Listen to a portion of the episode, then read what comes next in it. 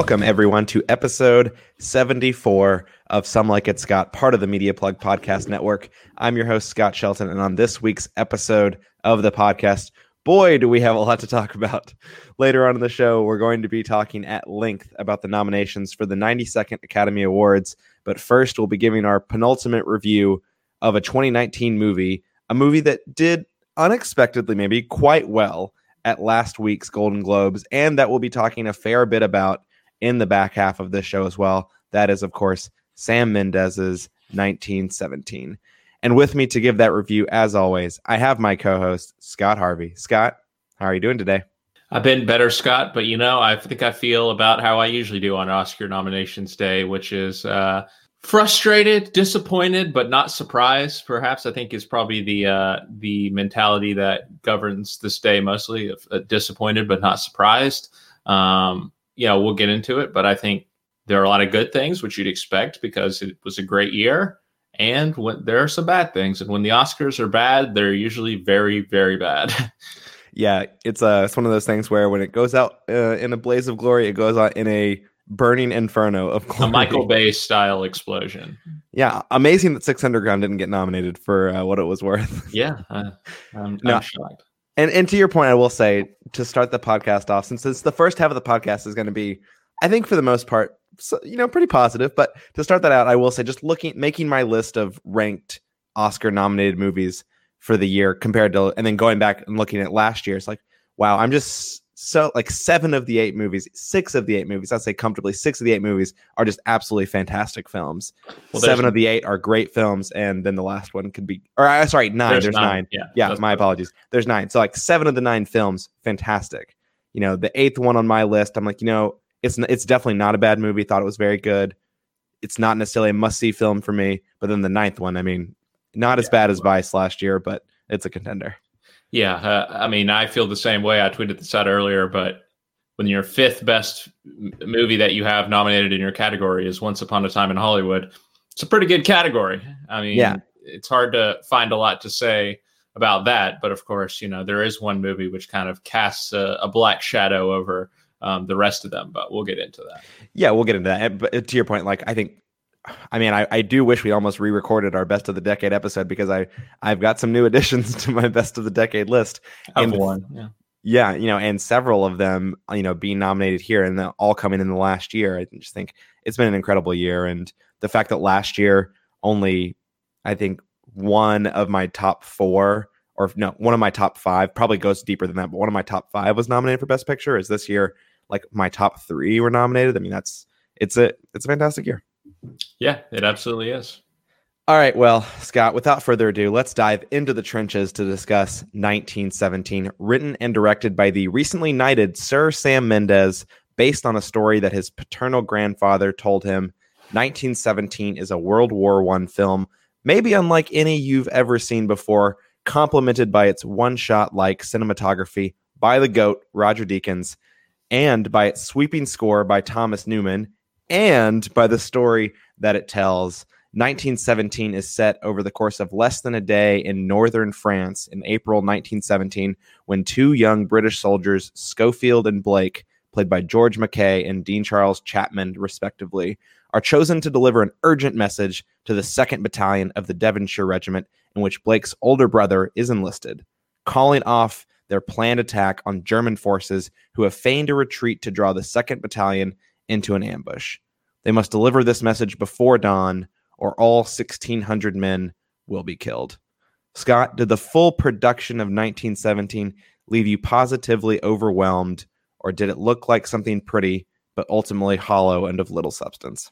Yeah, you know, Scott, I think the most obvious comparison piece here is Dunkirk, of course, in terms of, you know, recent films. That was this war movie that um, focused on being very immersive and giving you a very immersive experience. Um, obviously, didn't have the one shot technique like we see in 1917, uh, but I think Christopher Nolan really succeeded in making you. I mean, it's cliche, but making you feel like you were in the war in that movie. Um, I think for us, where that movie, um, you know, maybe was a little lacking was in the character development and and, and uh, storytelling department, where I think it was missing a heartbeat. I think um, you know that that made you feel connected to everything that was going on. E- even though like i admire the spectacle i still think it's a great movie. Um, and so that was my concern going into 1917 right? Especially because you know reading about this one uh, shot technique um, you know has been done in films before. Birdman was an example um, the emmanuel lubezki there um, and you know obviously knew he'd be in good hands here with roger deakins doing that but when, when hearing about that, my of course my reaction was kind of, is this just going to be a stunt, right? Is this going to be something that you look at and say, oh wow, that was impressive how they pulled it off, but um, that's all it was. And I think that's kind of the what the some of the initial reactions were suggesting. There were a lot of comparisons to like a video game. Um, you know, in that you're, you're watching something really cool and immersive going on visually, but um, you you don't feel connected to it at all. You know you don't feel like you're in control. You're watching someone else play the video game basically. But i don't think that those those complaints are well founded honestly. I think this movie absolutely does have the heart that dunkirk maybe was lacking a little. It's not a particularly complicated story. It is a, a pretty standard action movie setup of uh, go to the place find the guy tell him the thing. I mean that's basically the whole plot right there and, and that's fine. I think I think some people have been having trouble with that. This movie maybe doesn't have like a lot of critique on war or anything like like Manohla Dargis. I know in her review in the New York Times was um, talking about the fact that uh, this movie doesn't seem to come down as being or it's not anti-war enough. Um, which I think is kind of silly. First of all, it is anti-war. Um, second of all, uh, it's an action movie, right? Like I think if you had to classify this as, uh, you know, uh, a, a, in particular genres, it's part action movie. It's part like suspense thriller, honestly. And I think that's kind of the element that surprised me the most is that of all the people that Mendes seems to be borrowing from, I think one of the chief people he's borrowing from is Alfred Hitchcock here. I mean, we'll talk I'll talk about the fact that one of the big set pieces in this movie borrows one of you know is exactly i mean i'm not going to say rips off but i mean it is kind of what he does to one of hitchcock's most famous set pieces from north by northwest. But um, i was surprised at how uh, suspenseful certain sequences in, are in the movie. Um, and a lot of it comes from the technical aspects of the movie right? Like that one shot technique really builds the suspense by uh, you know you don't you don't know what's going on outside the what you're seeing on camera, right? Like, and what you're seeing on camera is often the perspective of the character facing towards the character. So, um, you know, no matter what, you know, you're not going to be seeing the full range of, of what's going on here. And that, uh, almost like we talked about with Waves, with what Trey Edward Shults did in that movie, um, the way that the, the camera circling the car kept you in a constant state of anxiety because you know you you couldn't see certain parts of the screen and what was going on like you couldn't see parts of what the characters were seeing um, and i think that's you know done to even more effect here and i think it works incredibly well. In, addition to just being really impressive and how they pulled it off i think it absolutely builds the suspense for the movie and, and is, is, you know it is effective in that way as well on a visceral level. Um, and like i said yeah i think the story is compelling. These two guys make for um, you know compelling heroes from the beginning. I think the story is set up very efficiently and um, i didn't find a, a lot of trouble connecting to them. And, and, you know uh, there's ideas of family and the toll that war have taken the toll that war has taken on them which i think is where a lot of the critique of war comes in. But uh, yeah so I, I, felt wrapped up in the characters as well um, even if the story isn't like you know again expansive and complex and even if it's a, if it's a pretty simple action movie setup. So yeah overall scott i was blown away by this movie. Um, i think that there were some shots that just had my jaw on the floor. I think there's like one or two shots, which are some of like probably the greatest shots maybe that I've ever seen. Uh, I think Roger Deakins is obviously, you know, the person that you come out of the theater talking about. But I think that people who are afraid that this is going to be more style than substance are going to be uh, pleasantly surprised. I think because I think there there's plenty of substance there. There's there's enough substance for the kind of movie that it is uh, to make this into something truly special and very deserving of its Best Picture nomination and um, one of the best war movies I've seen in a long time, Scott. Yeah, I, I, to say the to say the least, like I had the same fears that that you did going in that I would really enjoy the experience of seeing the film for its production, you know, that full production uh, design, so you know, talking sound, cinematography, um, visuals, every everything. But like Dunkirk, felt that I would forget what the story really was a couple days later, and I haven't stopped thinking about it since since I saw it. And I saw it again today. So I mean, we're recording on Monday night here. I saw it on Thursday night, and I saw it again earlier today. And I just haven't stopped thinking about it. I want. I'm gonna go see it again this weekend with someone who I've convinced to go watch it. Like I'm just so excited to see this movie again. And I and the visuals are of course the like the main talking point the fact that this you have this one long shot like you've described yes there are points where it is edited and it's not one fluid take of course uh, e- even in the you know i guess it, it, to spoil things there's two shots in the film is really it's it's it's cut to look like two two shots total just like birdman actually too for the comparison birdman mm-hmm. was was shot to look like two two shots as well and you know there there are moments where where it edits. And and one of the things that I've been thinking more is about the pa- like how this movie treats the passage of time which we can talk about a little bit later.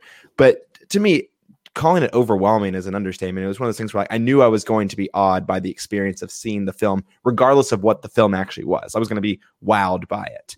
And not only did it somehow exceed those expectations but the parts that I wasn't expecting also it, it, it far exceeded those as well. I think that George MacKay and Dean Charles Chapman are way underrated for their performances in this film. I think that you know if they gotten Oscar nominations or any awards consideration whatsoever outside of the BAFTAs, I think that that would have been well deserved. I think both performances are incredibly strong. I think that yes, I mean earlier today the score did get nominated and has been nominated other awards as well, but no one's talking about this as an amazing score. And like guys, I think this might be my favorite score of the year. I think this is an incredible score. There, it's we often talk about this like the greatest scores are going to be the ones where they feel like a, another character in the film. And i'm not sure that that quite accurately describes the way this score works but the score is it, it seems like it, would be impossible to watch the movie without the score to me. Like i, just so associate certain musical notes uh, with certain parts of the film now that it and it and it of course amplifies everything that's going on in such a perfect way just like the cinematography does. I mean beyond just the experience you get watching it the fact that you talk about the building of the tension the way with the cinematography i think the score builds that as well appropriately and then it also goes quiet in certain moments as well uh, which is appropriate and, perfect. And and just overall being blown away by those parts being blown away by the performances which no one was really talking about that much and also blown away by the story. You, scott you talk about it not being very complex uh, and that's accurate. I mean I was, I was writing the kind of the the script for today's episode and honestly, it might be the easiest one I've written this year. It's such a straightforward story, but it's told in such a way that it it is it ends up being far more than the sum of its parts. I think that not just the story itself, but the events that happen along the way and, and the way that I used to describe it in my Letterboxd review, which I can go into a little bit more detail later, is just how tender I thought the story ended up being for a war film. Just really took me took me by surprise. I mean, there's yes, there are some very loud moments.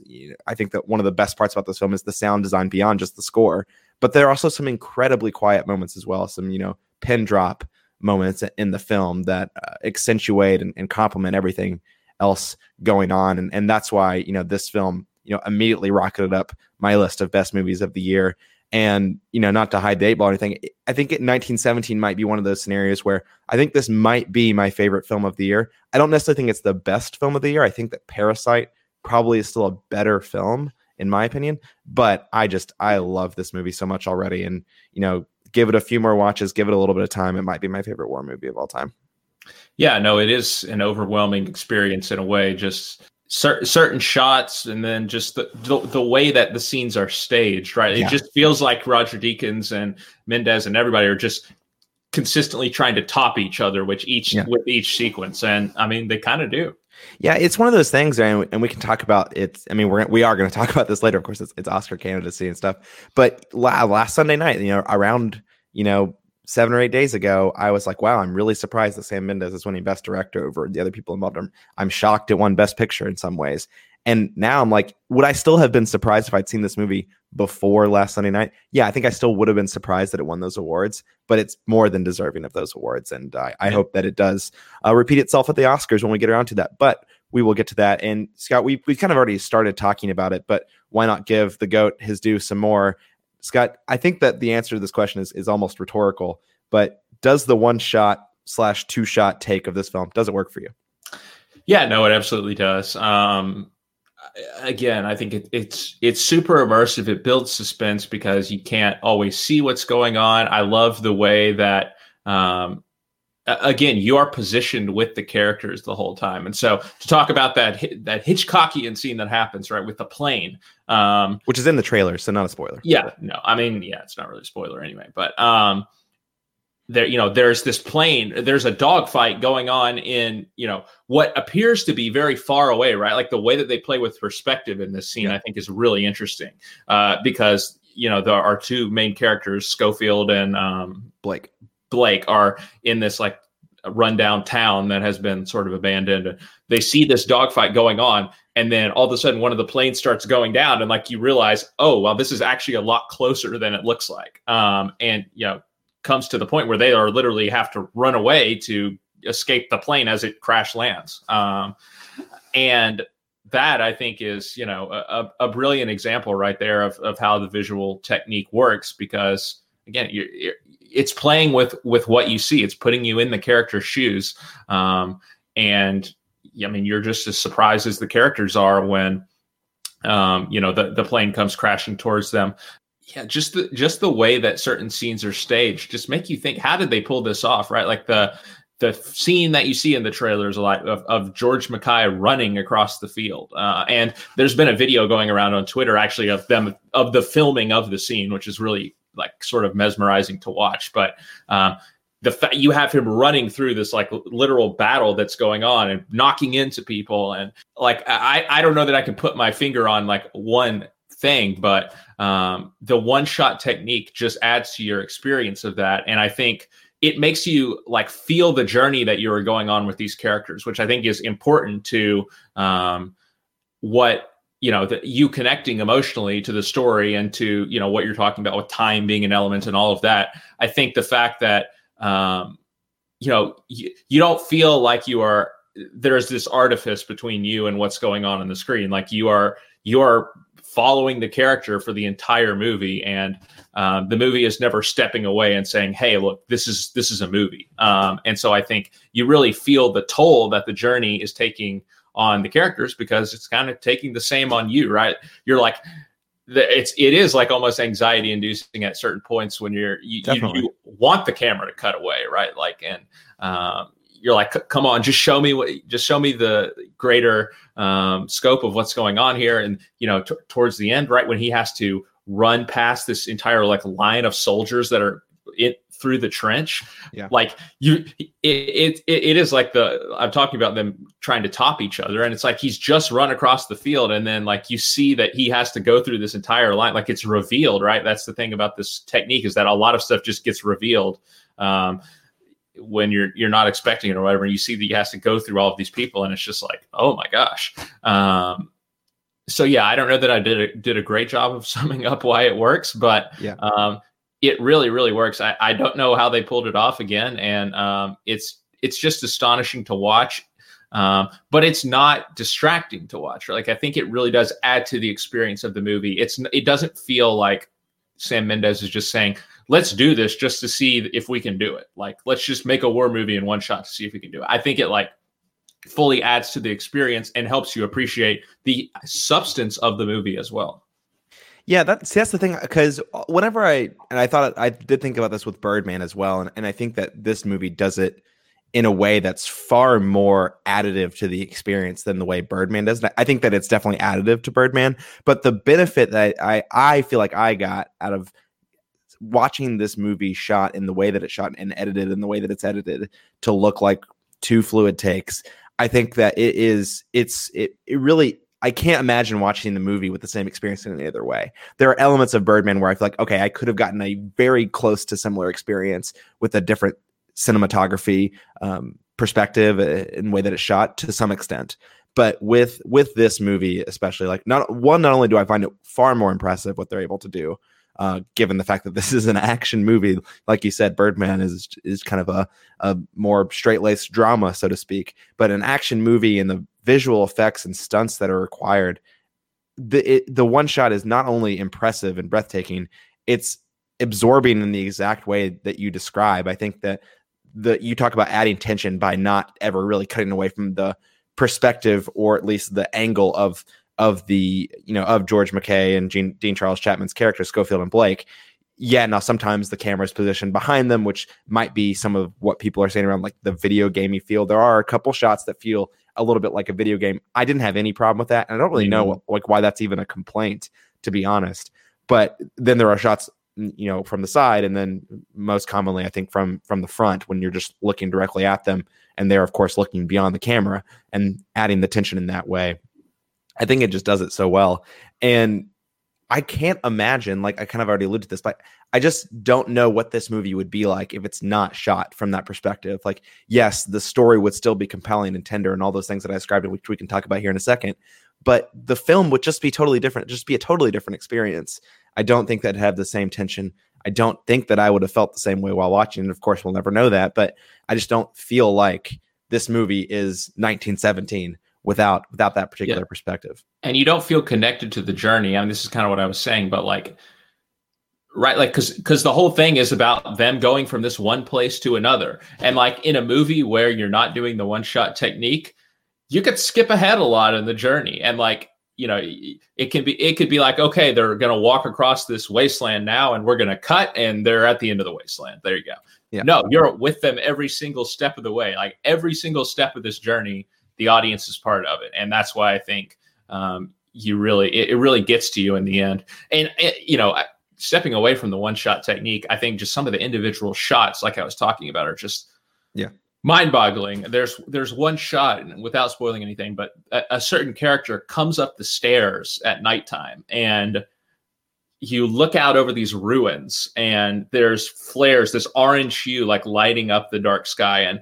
um, again these ruins sort of in the foreground of the image um, and it's absolutely amazing like i the shadows it casts are just the, I, like i just don't even know how they lit it to me. the shadows it casts throughout yeah but like yeah. when when I saw the shot, like before I even knew what I was looking at fully, I was just like, my God. Like I literally whispered that to myself because I was like, this is unbelievable. Um, and then just some shots of like, uh, of one particular character standing in the foreground with like burning stuff burning in the background. Yeah. Like as he just moves through these ruins again this whole sequence that takes place in these ruins with flares and everything is is unbelievable unbelievable um, and then you know some some of the other moments that i've talked about i think like this is another one for your oscar ballot where pick it up check roger deakins as one of your first or second picks because there's no way he's not going to win the oscar. Um, and I, you know he, he's almost showing off at this point. I think that like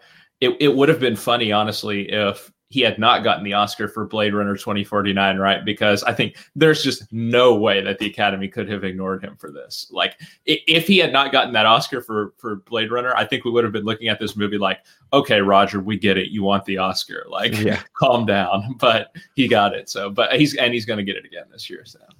Yeah, I mean, it's just amazing. If you, you know, if you watch the film, you might think Emil Lubezki shot it just because he's done so many mm-hmm. films. Not all, of course, like like he did with Birdman. Not all look to look like one shot, but a lot of long shot techniques. I mean, he really was the person that I don't know if pioneer is the right word, but is known for doing that frequently yeah. in his films. And, and actually, the talking of, of, Blade Runner, the some of those shots during like the flare sequences and stuff actually co- kind of reminded me of the look of Blade Runner 2049 in a way, with like the dark oranges and blacks and everything yeah. going on. Like I actually did think about that as I was watching it. Like, oh, he might he's kind of borrowing a little bit from that, but not yeah, in that way. Yeah, this is one of those films, I guess, to kind of put a, a final note here on the cinematography. I think this is one of those films where, for me, you know, as soon as a collector's edition of this come down, if you know, if Criterion ever got a hold of this, like I would immediately buy it. I yeah. cannot wait. You mean you mentioned the video on Twitter of them shooting, you know, one scene in particular that you were describing, running across a field and how they shot that. I mean, I've devoured as much as I can find out there, uh, stuff like that. And and I just hope that in the course of the production of this, and I and I couldn't imagine why they wouldn't do this, that they have more film of them filming the movie. Yeah, because uh, some some of these shots in particular, and honestly, I don't even think that's one of the crazier ones. I mean, I mean, I guess we don't know because we don't know what it looked like, but some of the other ones that I've pictured, and especially on my second watch, was thinking more about okay, exactly how could they have shot this scene? I mean, some of them seem absolutely outrageous to me. Uh, how how they got shot, even. I mean, one in, happens earlier on in the film where, again, I mean, there must have been a cut somehow to do this, but when they're when they initially get into the trench, the German trench, and go inside the excavation or cave or dugout, however you want to describe it, and then you know that a, a, certain event happens at that point. I'm just like, I don't know how they shot this. Like, I don't know how they mm-hmm. they they did this in in one take, which makes me think there must be a cut in there somewhere. Sure, but yeah. but still, it's just like, man, in, incredible stuff, and uh, yeah. I just can't wait to to get a lot of those kind of featurettes behind the scenes, so to speak. Uh, it is one of those movies that's the that's going to really grab my attention like that, and uh, I just hope they have a lot of footage. Yeah, no. As far as that running scene goes, with respect to every Tom Cruise movie of all time, this might be the best running scene ever in a movie. I hope George MacKay becomes known for running in movies. Yeah. all right. Uh, moving on to another aspect of the design, and it's so unusual for us to be talking about uh, production and craft elements before we talk about any performances in the story. But I, I think that the next thing to talk about is Thomas Newman's score. You talk about Roger Deakins, you know, on his 14th attempt at the Blade Runner, finally getting an Oscar. Uh, this is what is Roger Deakins' 15th nomination. It also happens to be Thomas Newman's 15th nomination. And unlike Roger Deakins, Thomas Newman hasn't won an Oscar yet. He hasn't won. Wow, that's he hasn't won. This is his 15th nomination. He hasn't won. I don't know. I don't, I don't know if this year is going to be his year, but Scott, I can't help but think uh, that it should be because this the score is amazing. It's my favorite score of the year so far, hands down uh, for me. And honestly, I mean, just one of the best scores that I've that I've heard in a while. It just not only is it a fantastic you know sweeping orchestral score. Uh, it hits all the quiet notes as well. Like I was saying, it hits the quiet notes, it hits the loud notes, and it does everything so perfectly in step with the film, in step with the camera, in step with the performances. It's complementary to everything around it, and it's just so integral to my again my experience and enjoyment of the film.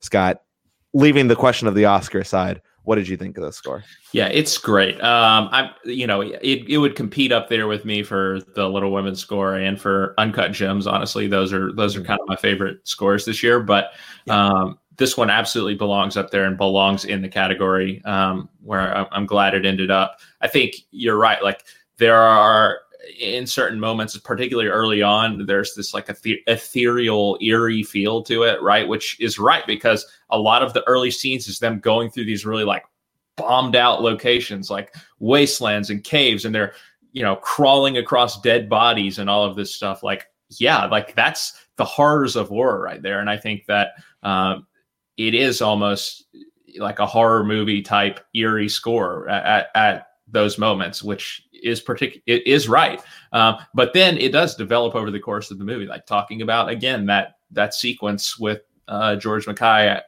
out in the ruins um, it gets like super triumphant all of a sudden like i wasn't like expecting it but all of a sudden it's like you know it, it really explodes and becomes like uh, you know very inspirational like you you know fully reflecting the sort of um, it's an adventure movie. Badassery that is going on on screen with George Mackay's character, you know, running from the Germans at, at this point, you know, and um, doing whatever it takes to complete his mission. I think, yeah, right. It, this is where the real adventurous uh, part of the score comes in. And so I think it's perfectly um, tailored to that. And yeah, I think Thomas Newman crushes it here. It's a shame that he probably isn't going to get the Oscar, um, but he'll get one eventually, surely. Yeah, surely. I mean, he's not even that old. I don't. I don't know how old he is, but he's got plenty of. He's probably got another fifteen nominations in him at least. Yeah. Hey, John uh, Williams has fifty-two. So. Yeah, I mean, he's a scrub though. So I'm, I'm mm-hmm. kidding. John Williams nominated again this year though. So yeah, good for him. Second, I believe. Yeah, that's what, casual. I mean, how uh, the average is like three a year. I don't know. I'm kidding, but it's just like crazy. It, but the score is just wonderful. You know, you t- you talk about hitting kind of the horror elements of, of the movie, which of course not not traditional horror. This movie isn't a horror sure. movie by by any stretch of the imagination, but those moments that to reference something that you mentioned earlier and that I definitely want to talk about later, the fact that this movie or the elements of this movie that might be considered and that I would consider anti-war. I think that in those moments, the score again treats that the way it should and accentuates that and amplifies that. For me, I, I guess for some people, I haven't felt that way, but again, I'm, I do not know if I 100% understand where they're coming from with that. But to me, I might mention this later. I'm still deciding what my favorite moment of the film is, but honestly, one of the ones early on, just when they go out of the tent after they've received their mission, uh, and the score just kicks in for the first time. I mean, yeah, it's kind of been floating in the background. You, you mentioned kind of ethereal like, but all of a sudden, it, you get that first glimpse of what will be like kind of the adventure theme of the film. And it's when they walk out, Dean Charles Chapman says, "No, we don't need to talk about it," and just like turns around and starts walking, you know, along the trench line. The score kicks in. You're like, okay, yeah, yeah, this is going to be good. And for me, that that kind of just sets the tone for the entire film about how the score is going to complement everything. And I don't know if I have much more to say beyond that because it, it's amazing. I, you know, you you've mentioned Alexander Desplat and oh man, is it Daniel Lopatin for Uncut mm-hmm. Gems? Uncut Gems. Yeah. yeah, I think those are also absolutely two two of the best scores of the year. For me, I just didn't have this as good as they were, and as much as I appreciate the time, I just didn't feel like as connected to those scores during the film or in the same way that I did with this one. Because again, this one just seemed to meld perfectly for me moving on from that, Scott might as well go ahead and and shift gears into maybe what might be more comfortable territory for a podcast listeners talking about the cast. There is a you know a pretty wide ranging and also fairly famous supporting cast to go along with the two central leads here. I mean, you have people like Benedict Cumberbatch, you have Andrew Scott, you have uh, Mark Strong, who's probably uh, the one who gets the most prominent role in the supporting cast, if there even is a prominent role in the supporting cast. But the two leads here are, are what rely on the movie. There's Dean Charles Chapman, who plays Blake, and Schofield is played by George MacKay. McKay, I'm actually not sure how to pronounce it. Um, if it's McKay, I've been pronouncing it so far, uh, so wrong on the podcast so far. But those are the two leads, and in terms of the emotional connection that you talk about is you can be absorbed you can be engaged by everything that we talked about in terms of the craft and the production but to be invested in the film I think you have to have these good central performances, Scott. And, you know, I've already mentioned that they do really work for me. I think that they are super underrated performances this year when it comes to awards consideration. And it sounds like you feel the same. Yeah, I do. Uh, particularly in the case of George MacKay, I do like his performance the most, I think, but I think they're both really good. I think that they set up the character again. Like I love movies that set up the story efficiently, and I think that this movie sets up the story efficiently. Right, like as like we said in that very short sequence with Colin Firth, it's go to the place, find the guy, tell him the thing. That's it. Um, but it also sets up the characters very efficiently. Like you see them at the beginning, and they're you know they're wisecracking a little bit. They're um, trying to you know get through what is obviously a really rough life in war and they're talking about their families and stuff like that. But once this mission starts you see sort of their priorities come out. And um, blake obviously his brother is the one who is is out there and and that they're trying to reach. Um, and uh, he all of a sudden as soon as you know he hears about his brother he locks in and, and nothing is going to stop him from committing or from completing his mission. Um, and you know you see that a lot of the acting here is, is you know on their faces right? Because there's not a lot of dialogue at certain points. There's just a lot of action happening, and so they have to wear a lot on their faces. And I think they're both successful. Um, and then as for the George MacKay character, right? Like he is along for the ride. He is just kind of accompanying his friend because he needs, you know, backup, so to speak. He doesn't have the emotional connection, at least at first, to their mission uh, because it's not his brother out there and, and, you know there's some tension between the the characters based on this fact right? Like that that um, George MacKay kind of resents the fact that um, he's being dragged out here for this mission that he is real is a very difficult mission and that he doesn't really have much of a stake in. Um, but then we see you know as certain events happen in the movie um, he he changes his his t- tenor and you know starts is as committed if not more committed to the mission than uh, than blake is at the start of the film and um, so i love the the arc of the character. Like he, he undergoes a legitimate arc in the movie yeah and maybe maybe it's subtle right? Maybe there's not a whole lot of dialogue and, and plot going on to tell you that that's what's happening.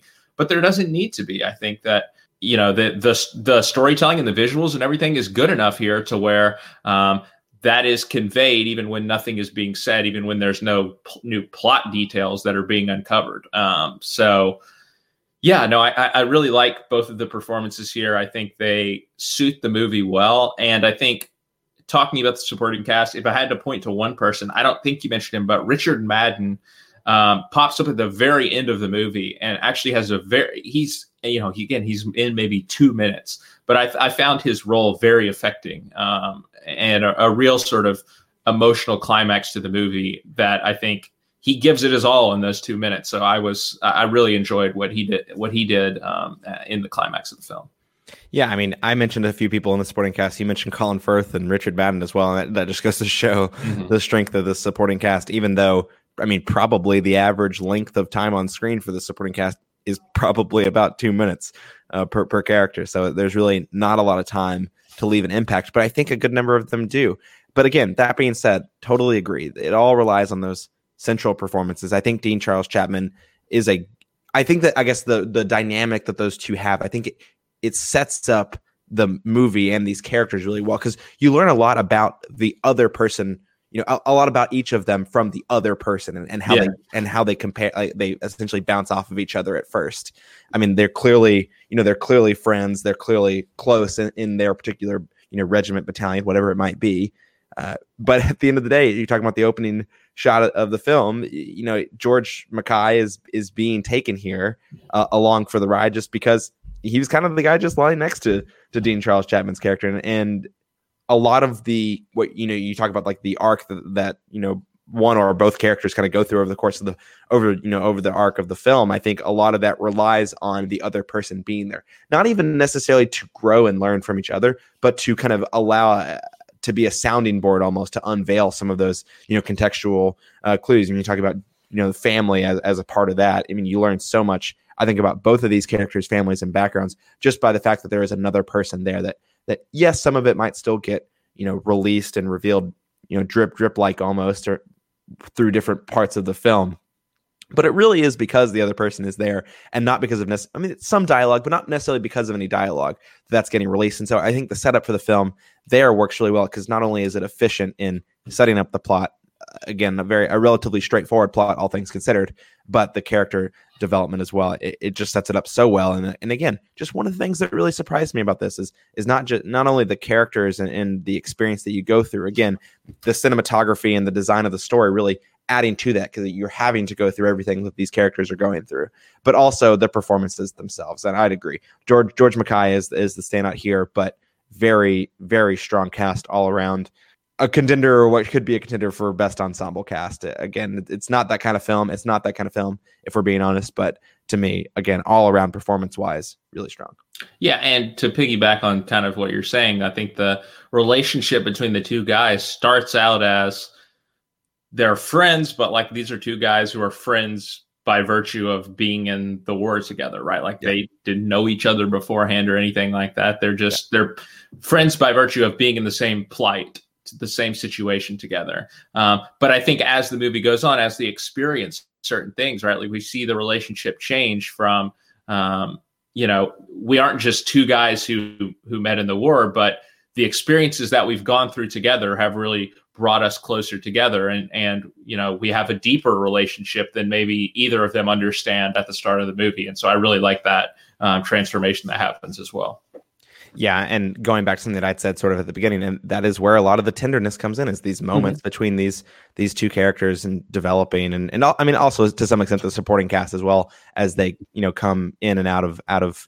relevancy in the film and uh, it's just everything everything about the these this cast and these characters just really worked for me. All right, kind of final thing before I ask kind of a higher, broader question about the film, and that's the story. You know, the tagline for this film, I think, is "Time is the enemy," and in in you know, if there is such a thing as an antagonist for this type of film, I, I think you have to say that it is time. Yes, of course, you're fighting the Germans. It's the nature of of being a World War One film from you know the the English perspective, but it's got does the setup of this film uh, not, and I don't mean you know take this message, deliver it here, prevent this thing from happening. Uh, set up as work, but it, it does the film set up as time as the enemy. Is that something that works? Is it something that drives the plot forward in a way that is compelling, is engaging? You know, I've seen a couple critiques of this film being kind of you know tiresome or boring or or just some ways just very exhausting which i can understand that i mean it, it, can be a very exhausting movie but i think it also gets at this part where the story just isn't, isn't that compelling for some people. How is it for you? No it worked for me and like yeah i agree but i think some of that being exhausting is by design right? Because the journey yeah. is exhausting for these characters absolutely you know 10 15 times more than it is for for us. Um and so I mean, yeah, the time is the enemy work for me. I will say, like, if I had to critique one scene, if if there's I had to critique one thing about the movie, there is one scene that I felt a little weird about involving one character and this mother and child that uh, this character encounters. Mm-hmm. Um, I think that's the moment, right, where where there is such a sense of urgency, maybe throughout the rest of the movie, and you really do.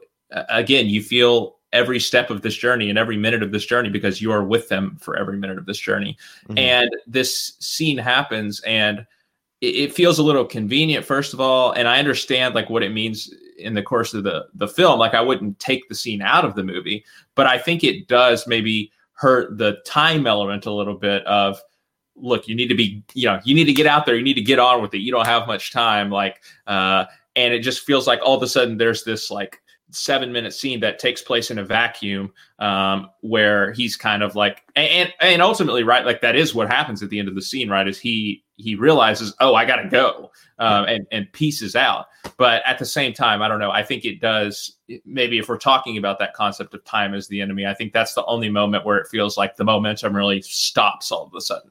So yeah but other than that i i think it works. I think it adds a lot of suspense because like again, that's the mission. He's got to make it in time. And if he doesn't make it in time, really bad things are going to happen. A lot of people are going to die. Um, and that's compelling enough as a setup all, all on its own. And as long as we care about the characters, which we do, I think we're, you know, we're along for the ride. And so it worked for me.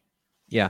Uh, talking about that scene in particular, I definitely get the, I guess the, the point about it being it feeling like it's taking place in a vacuum it kind of takes you out of the action you know at that because at that point the movie had gotten to be almost a complete uh, action or adventure style movie.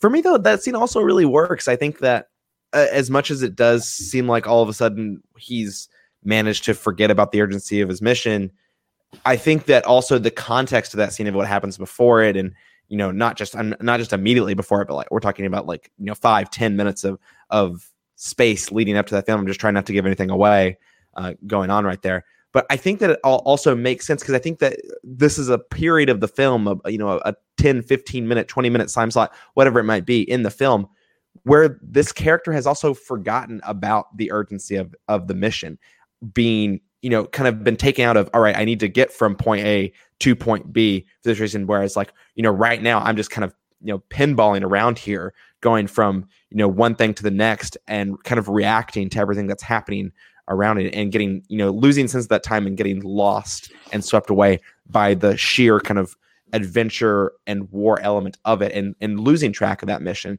And i think that that tender moment again going back to that kind of theme of, of tenderness throughout the film that that this character shares with that that just has in the scene i think that it's something that allows everything to slow down and lose the freneticism almost uh, or fr- fren- is not even a word frenzy of, you know of it all. mean, yeah, yeah fr- frenzy of it and then have that reset when you know you hear something in the you know you you he has this realization like crap you know i do have to go.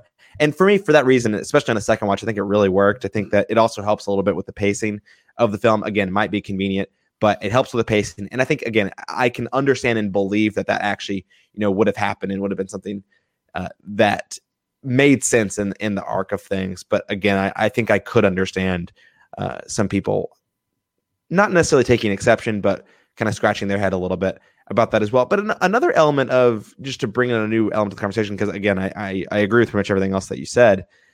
Another thing to bring in here is that I really tried to understand again passage of time even within the one shot, right? Because I think that it's fair to say that there is time, like it's not you know live time happening in front of your eyes here, right? Like, you know, the first hour, mm-hmm. 15 minutes of the film is not an hour and 15 minutes in, you know, the setting of 1917, I don't think. And I was really in a second viewing trying to understand that component of it, how it worked into the story. The best thing that I can come up with is basically whenever there was a, a spinning shot of the camera, that's actually signifies time passing. And one of the thing reasons that I have been thinking this is that in some of these shots in particular that involve kind of just it's not a 360 spin. I mean, may, maybe it is a 360 spin. I don't know, but this kind of very like more than just an angle turn of the camera.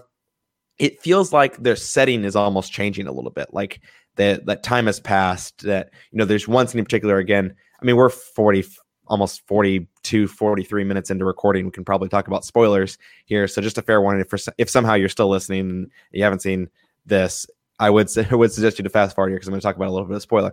But after kind of the first climactic event of the film, when you know Blake, you know, is killed in at this kind of like farmhouse setting, you don't hear any of the trucks in the background pulling up when the other English soldiers come in. You don't hear any of that happening. Uh, but in that scene right before that, you do get this kind of spinning take of George MacKay's character here, kind of just sitting with the body of Dean Charles Chapman, and and I can't help but think that that that some passage of time has happened there uh, because the other than that, I mean, it's either that or it was a it was a screw up on the part of of the sound design of not getting the trucks in the background. And the reason that, uh, as I thought more about this, and as time went on in the movie, as as it kept going, I think this happens again right after they drop uh, George George MacKay off in, from the trucks uh, at near outside Écoust and I think that is something that happens that the camera spins to reveal sort of this river here. It's not just, again, it's not just angle turn; it's more significant than that. And all of a sudden, all these trucks, like the noise of them is gone, their, their presence is gone. Yeah. And so I can't help but think again, time has passed there. And I don't know if this is something that resonates with you. It's probably not even a relevant discussion to have, but it's one of the things that I was thinking about as I was watching it a second time. No, I mean I didn't pick up on that obviously, but I think that that makes sense. I um, and I mean like with the trucks and everything, it doesn't seem like they go a very long distance. So I think it, it makes sense that you know there, there we are supposed to presume that there is some sort of passage of time here that maybe he was in the truck for a longer time than is actually depicted in the in the movie. But I also think you know we talked about how there is one cut that you notice and on purpose that you notice it. I think they make a good use of that moment as well too, sure. and that helps with the passage of time as well, right? Because mm-hmm. when when uh what Schofield gets shot at by the the guy in the the tower and falls yeah. down the stairs right like it's still like light outside yeah. when he falls down the stairs and when he wakes up it's pitch black so i yeah. mean that's one way to solve the passage of time right is to actually literally cut at one point uh, but i think to your point again like yes there is more time passing than what is happening in real time but it still feels like you're not missing any part of the journey right it totally. feels like you're there with them every single step of the way yeah, no, I, I totally agree, and and I wasn't kind of laying out that argument. If anything, it was kind of the opposite of a complaint. I think it was it's a really yeah. it's really cleverly done because it happens so seamlessly. It doesn't take you out and make you, and, and it also doesn't elongate kind of the runtime, which is something a lot of movies have had a problem with this year. Uh, and so it, it's something that really worked for me. I, just the story overall. Again, I think that with the cast of characters that that you know Sam Mendes and I forget the other the other co-writer for this film, but uh, that they're able to to create here, I think that it engages you in the story and it gets you invested in the completion of this mission. And then, you know, the way the story goes about unfolding and developing and telling the story of these characters. Again, it just all works for me. And I, uh, I don't really know if I'd change too much, if anything at all. And some of the things that I was thinking about over the course of the film, when I was watching it both the first and the second time, the things that were coming to mind, I was like, oh, well, I don't know. I think I might have done this differently. I mean, there's just such small things that yeah. uh, they're hardly even worth mentioning. Yeah, no, I agree.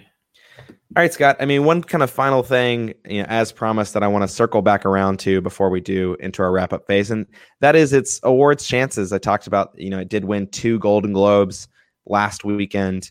Uh, one being, of course, Best Director for Sam Mendes, and then Best Motion Picture Drama for 1917 as a whole.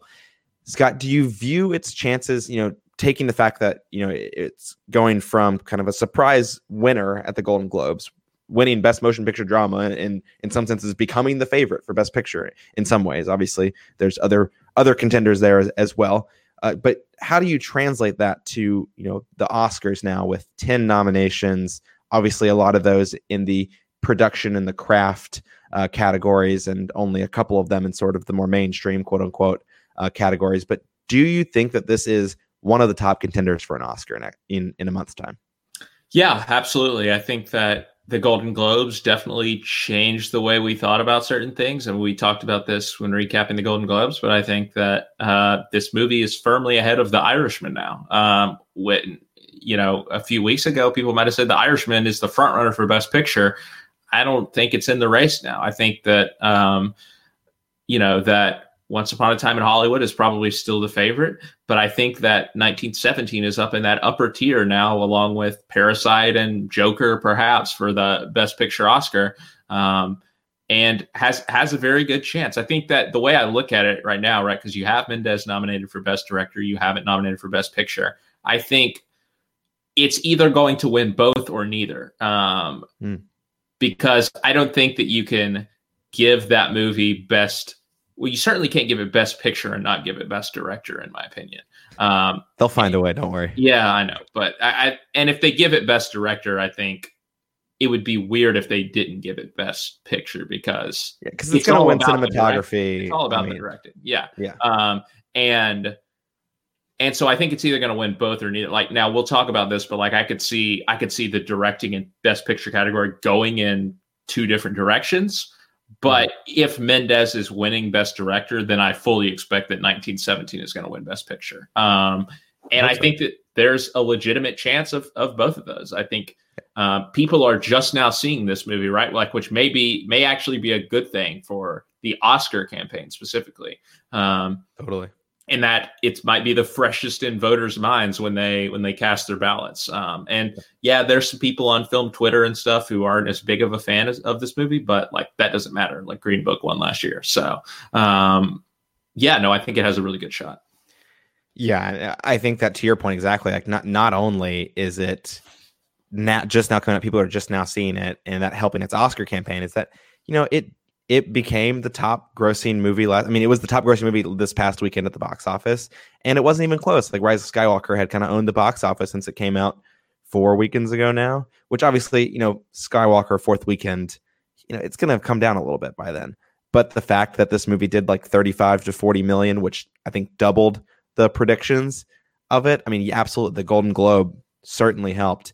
You know it has an A minus CinemaScore yes, it is a war, you know, it is a period war film, and those generally have an audience, right? That you know, people people go out to see war movies, but the fact that it's doing this well in January on even on its open release, I mean, not only did Universal do a really good job with its you know initial release, its initial very narrow targeted release in L.A. and New York, and, and building hype around it.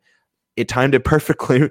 Uh, of course, they couldn't have known they were going to win a Golden Globe or two Golden Globes, but it timed it perfectly with you know releasing it wide at exactly the right moment for its Oscar campaign. And I, and I agree. I think that it is you know up there in that top tier. Do I? I think that Once Upon a Time in Hollywood probably is the front runner if you had to pick one. But I think 1917 is right behind it. I think you know to your point exactly. Parasite and Joker are up there as well. I think Marriage Story may be fading a little bit. Again, we'll talk about all this in just a second. But I I'm a little bit surprised that I'm saying that about 1917, and I'd be absolutely thrilled if it took home Best Picture. Yeah, and I think one of the reasons it feels so satisfying is because, you know, you describe it as a period war drama, but that's kind of the disguise, right? Like we talk about the fact that this is like an action thriller almost. This is a, like low key a genre movie described yeah. like disguised as an Oscar movie, right? And I yeah. so I think that's what feels both satisfying and frustrating at the same time, right? Because it's mm-hmm. like if Avengers Endgame wasn't a superhero movie, right? Like, and they they dressed it up as something else, it might yeah. have a chance, right?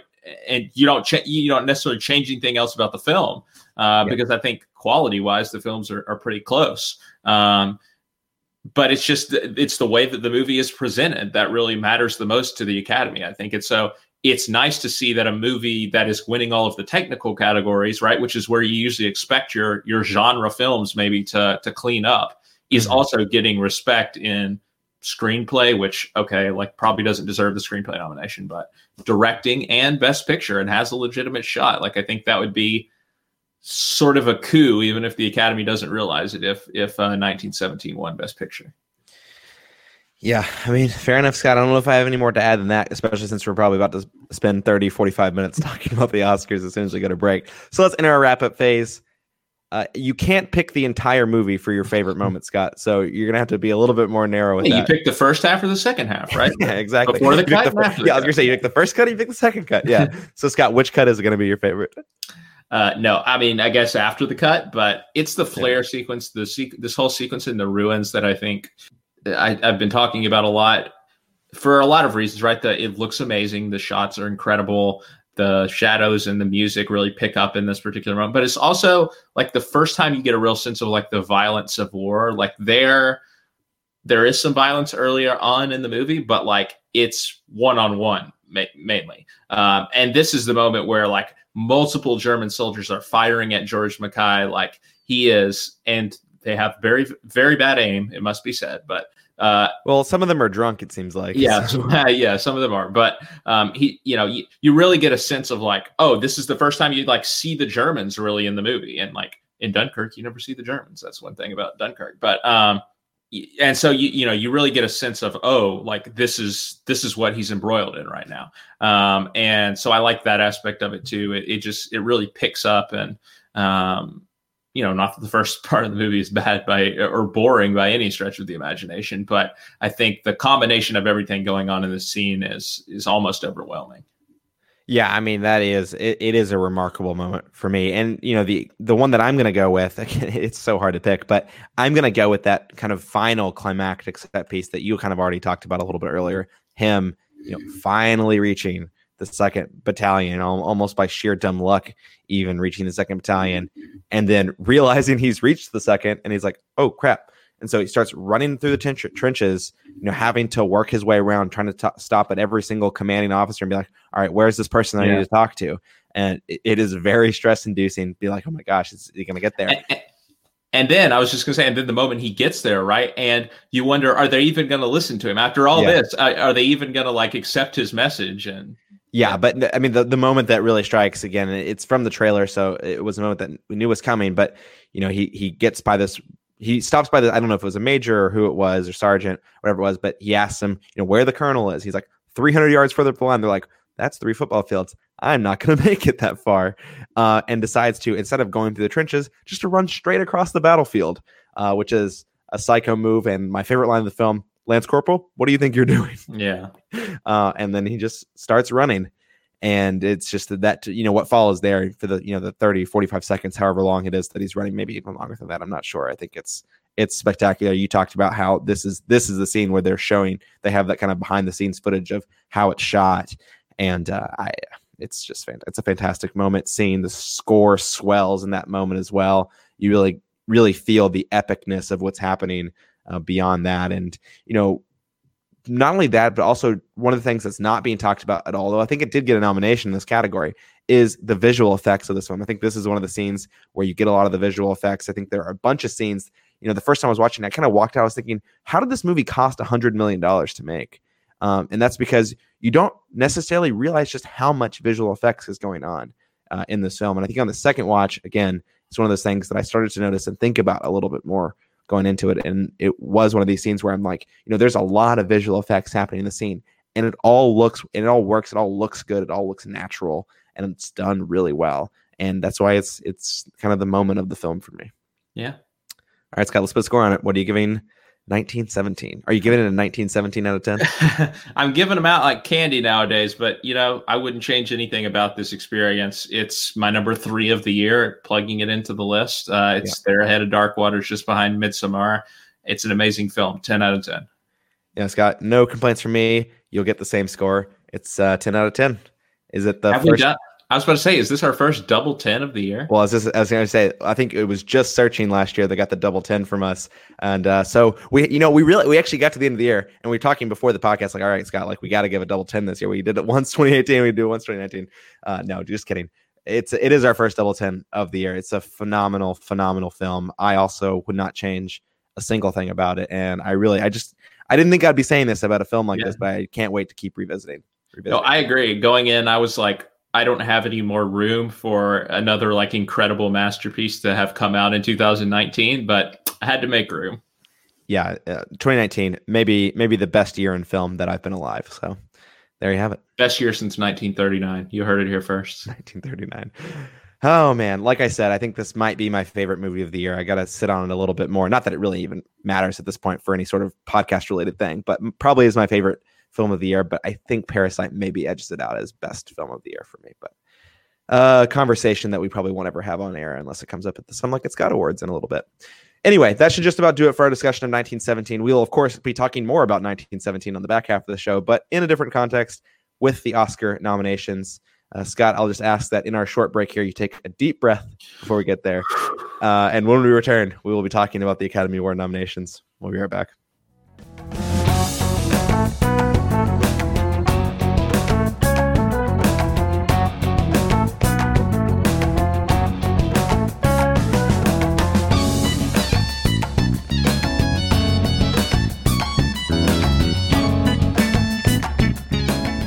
Welcome back for part two of today's episode of Some Like It Scott. Scott, as promised, we will be now going through the Academy Award nominations for this year. that came out this morning. You've already taken to social media and given some of your thoughts.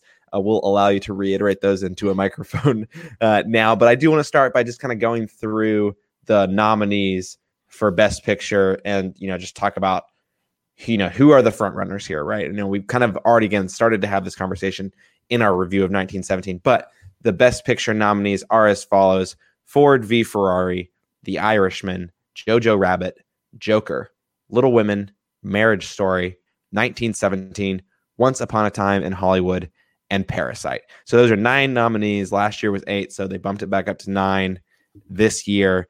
And just going by sheer number of nominations, I mean, the somehow, and I don't know how, but the year will forever be remembered as the year that Joker got the most Oscar nominations uh, unbelievable to me. Honestly, I just I never thought that. I mean, I, I did think it was going to get a Best Picture nominee, but I never thought that it ended up with the most nominations with 11. Right behind it, 1917, Once Upon a Time in Hollywood, uh, and The Irishman, all with 10 nominations. And then with six nominations, you know, Parasite, uh, Marriage Story, Little Women, Jojo Rabbit. Scott, how do you kind of view the contenders for Best Picture here. I mean, to me, it does kind of feel like Once Upon a Time in Hollywood, 1917, Joker, and Parasite are kind of the top four right now. But you know, what kind of chances do the other you know Netflix films here? You know, The Irishman, Marriage Story, even Little Women, right? Yes, you know, Greta Gerwig. We'll get to that. Didn't get a Best Director nomination, but it did still get six nominations. Do you view it as, as having a chance at all? No, um, I agree cool. with you about the ones that I think do have a legitimate chance. I think if I had to point to a fifth one, Jojo Rabbit, I think you can't count it out, but um, yeah. it has a green Bookie vibe. That's what I will say. Of the nominees, I think yeah. Jojo Rabbit is the most green Bookie, but definitely a better film than Green Book. Um, yeah, in my opinion. Um, yeah, I think it's between those four that we talked about there. Um, 1917. J- Joker, like it does have the most nominations. I still think it's probably fourth out of four in that group. Um, I, I just don't think it has a chance for. So, so what I will say overall is that one thing we always talk about here is the fact that the actual ballot is a preference form, right? It's not you pick your favorite movie; it is you rank, you know, one to nine, um, where you would put all of these movies, and the, it's calculated based on that. I think that Joker is a movie like that some people are going to have at the bottom. And I I think that that is going to I mean like yes, it's obviously popular with the Academy voters and everything, but it is more divisive than the other movies I think that are in there. Uh, and so I think it will be at the bottom in some of these on some ballots, and that's probably I mean that's definitely going to hurt it. Um, Whereas, like and, a 1917, a Once Upon a Time in Hollywood, a Parasite, you know, maybe less so Once Upon a Time in Hollywood, but especially 1917 and mm-hmm. Parasite. I think those movies are going to be maybe they're on no one's number one list. I mean, that would be unfathomable to me, but it's going to be higher to your point uh, in in the preferential ranking. I would think. Yeah, and that's exactly what I was going to say about Parasite. Is that I think the reason you can't count Parasite out is because of the preference form, right? Like maybe it's not going to be number one on a lot of ballots. To your point, but is it really going to be like lower than four on a lot of people's ballots? Like, as long as they've seen the movie, everyone loves Parasite. Like, I, that is the one thing that I think people seem to be agreed upon about this whole s- scenario, whether it's, you know, your film Twitter bros or whatever, or whether it's the people who like, you know, enjoy comic book movies most of the, the time. I think they're all on the train that Parasite is a really great movie. And I just can't see anyone in the Academy who is going to be like, "Oh, Parasite is my number seven or number eight. Like, I just think that's that's just not a stance that I'm seeing from anyone. And I mean, there will be people who put it towards the bottom, certainly, but I think the fact that most of its votes are going to be concentrated in the upper half um, bodes well for its chances. Um, I think you're right that Once Upon a Time in Hollywood maybe is is you know is more divisive, but at the same time, it's a movie about Hollywood, and these people yeah. voting are are Hollywooders. So yeah, it all depends um, on the ending. I think I don't. Yeah, it's just in those 8,600, 8,500, whatever the number is, Academy voters, how many of them are turned off by the ending? And it hasn't seemed to make a big difference so far, right? Like it won the Golden Globe for Best Comedy or Musical. It won Best Picture last night, the Critics' Choice Awards. Um, and different voting like, body, but yes. Yeah. It's up for best ensemble at SAG, so I mean that will be yeah. interesting to watch too. I mean, I think it has a good chance there, but you know the ensemble can be different and stuff. But it can uh, be, but it is the best picture equivalent, right? Uh, and so I think that uh, it's still the front runner, right? As far as the other movies, like I think The Irishman, strangely enough, I think it's out of the running. Like Robert De Niro didn't get a Best Director Oscar yeah. uh, or Best Actor Oscar nomination. Um, Scorsese hasn't won anything. Steve Zaillian has been getting beat by Tarantino in every and single every sort of screenplay category. Yeah. Um, I think it's out of the running, strangely enough. I, I mean, I, I, don't know what it is, except maybe it was just too long for people, which is it is too long. Darn shame if if that's how uh, if that's the reason that it's fallen. But uh, I think it uh, also, I mean, to be fair, I mean, just to talk about for a second, because I, I don't know how much more we, I did want to talk about De Niro getting snubbed, but like, uh, you know, I think that again, there is, I would say, in the three and a half hours, I mean, the last half hour, 45 minutes, I mean, incredible, like absolutely incredible. I just think that some of that stuff for the first two hours and 45 minutes to three hours, I mean, just some of that stuff, it feels like a movie you've seen before. And that's not, there's nothing wrong with that. It still is a great film, 100%. Like, if you haven't seen The Irishman, go watch it. It's definitely worth it. But I think in a in a year of film that has been as good as it has with original pieces like Once Upon a Time in Hollywood, like Parasite, like other things that you don't really feel like you've ever seen something like it before, even 1917 to an extent. Uh, again, more limited there, but to some extent, I think that it I can see why the Irishman has fallen a little bit against the crop that it's gone up against. Him. You know, maybe last year, maybe that you know this is the front runner, right, for Best Picture in in in a year uh, like last year. But this year, I think it just came up against a crop that I think was well tuned to kind of over you know cast a large a longer shadow than what that movie was able to do. I mean, like I've been saying, I think my real problem with the viewpoint on this movie is that I think people just aren't even giving it a chance because of how long it is. Um, and okay, if you, it's one thing if you have a substantive, you know, reason why you think it's too long, certain certain moments where you think could be cut out. Um, yeah. But if you're just saying this is a three and a half hour movie, I'm you know that's too long for me. Like get a life. Um, yeah. And and so I think you know that that could be part of it. That could be part of why the Irishman has slipped. Marriage Story. I mean, we've talked we talked about it on the Golden Globe episode.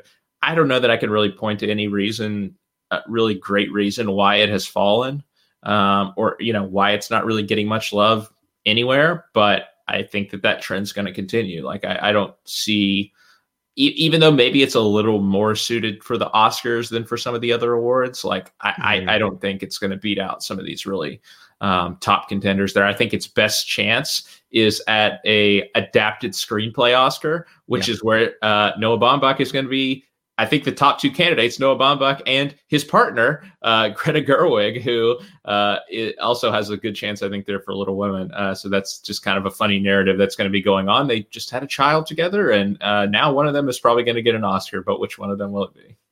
Uh, yeah, I mean, I think that's a, a good point. I, you know, I look at the adapted screenplay category, and you know, honestly, it could be The Irishman's best chance at winning one. I, I don't think I mean, yeah, you could say maybe visual effects it has a shot in, but I just I don't think it's going to, you know, turn up an award there. I, I think that the Irishman could end up being like Vice last year, getting nominated and and I guess it was I mean like the Vice or favorite the favorite too. Um, I don't just, speak the Irishman and Vice in the same sentence. Yeah, sorry, but you know, getting nominated for a lot of awards and maybe firing a blank. Even I think that there was another movie that I was actually thinking if they got nominated for a bunch, didn't win any last year. Uh, I'm, it's slipping my mind right now, but I think that it could end up like that. I mean, yes, it has 10 nominations. It's it's absolutely from a just sheer numbers perspective, it, it, it has the nominations to be considered one of the top contenders. But when you go down the list, I mean, its best chance might be visual effects.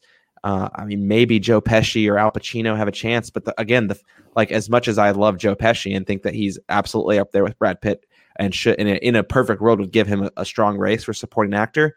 The fact that he and Al Pacino are both nominated in that category, mean that to me it's like virtually impossible for them to beat out uh, yeah. one of them to beat out Brad Pitt. And again, I personally think that Brad Pitt probably deserves it over both of them. But again, in terms of a chance of winning one, you know, supporting actor was going to be a category that it probably had a chance in, and then they both got nominated. So uh, it, it, I think it's it's tough going for the Irishman. But just to circle back around to talk about the front runners here, you know, 1917, Once Upon a Time in Hollywood. I agree, they are the top two. I think you know who knows how it ends up shaking out with the with the ballot system how it is and and i mean so much can still change it's, it's it is a month still until we get to the academy awards but one of the questions i do have is that yes joker wasn't super successful at the Golden Globes. It did win two. It, it, I believe it won for best screenplay, best uh, sorry, not best screenplay, my bad. Uh, best original score, and of course, best actor in a motion picture drama for Joaquin Phoenix. I think uh, both awards at which the Academy and at the Academy Awards, at least, they should also be favorites for both of those respective categories as well. But you know, my thing is that as I sat back and think and thought about the 11 nominations for Joker today, and I kind of just asked myself, like, what is the narrative of Joker? I mean, yes, it's a billion dollar movie.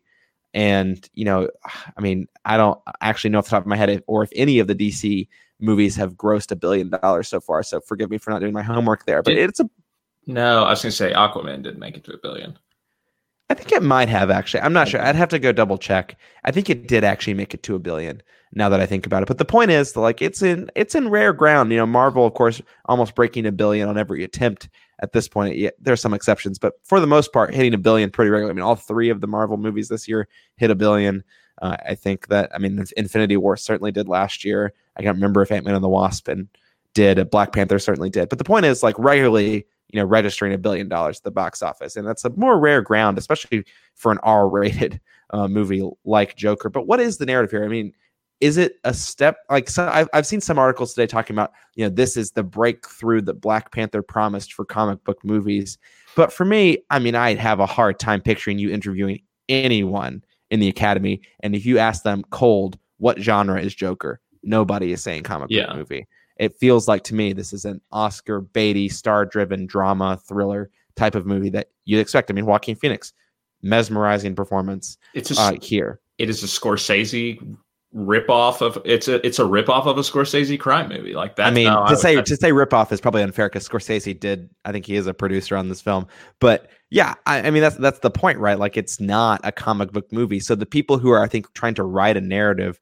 around, I mean, forget what awards it ends up winning in a month's time, but to write a narrative around how Joker with 11 nominations is a breakthrough for comic book movies, I just don't know if I understand that too much. This isn't the horse to back either. Like Endgame was so much better. Um, I, I, don't get it, Scott. I've been arguing with some people on social media today about. I'm sorry. This movie. I mean, people like it. I don't know why, but um, yeah, no, I, I think you're spot on in saying that. I don't think people are classified. You know, the people within the Academy are classifying this as a comic book movie. Like maybe Joker is a comic book character, but this movie is very steeped in like reality and um, you know modern a history of crime modern society. Like yeah um, that is the only message that you get from the movie is we live in a society um, in my opinion. And and you know that is why i think the todd phillips nomination is the most irritating thing right? Because whether scorsese whether he ripped off scorsese or not like he borrows heavily from scorsese right? Like he's not doing anything original here. He's not. Um, and for greta gerwig who took a story that has been told on screen like seven or eight times and made a version that was fresh and modern and that was something that no one had ever done before it's it's mind-boggling um, that that Phillips is getting in there ahead of uh, ahead of Greta Gerwig, especially like like how tone deaf can you be, Oscars? Like you know this is going to be a narrative, and like we, we talked about it, like we we we kind of knew that this was going to happen. Like eh, even still, as Little Women was was racking up the nominations, I I wondered is is Greta going to slide in there? Um, but she didn't. And I think that you know the other candidates are really probably deserving. Um, and so uh, Todd Phillips is absolutely the one to point to. I don't think uh, his vision is is anything. You know, putting aside the movie, right? Like you, I think even people who like the movie can look at the fa- this movie and say, well, I mean, I don't know that he brought anything incredibly new to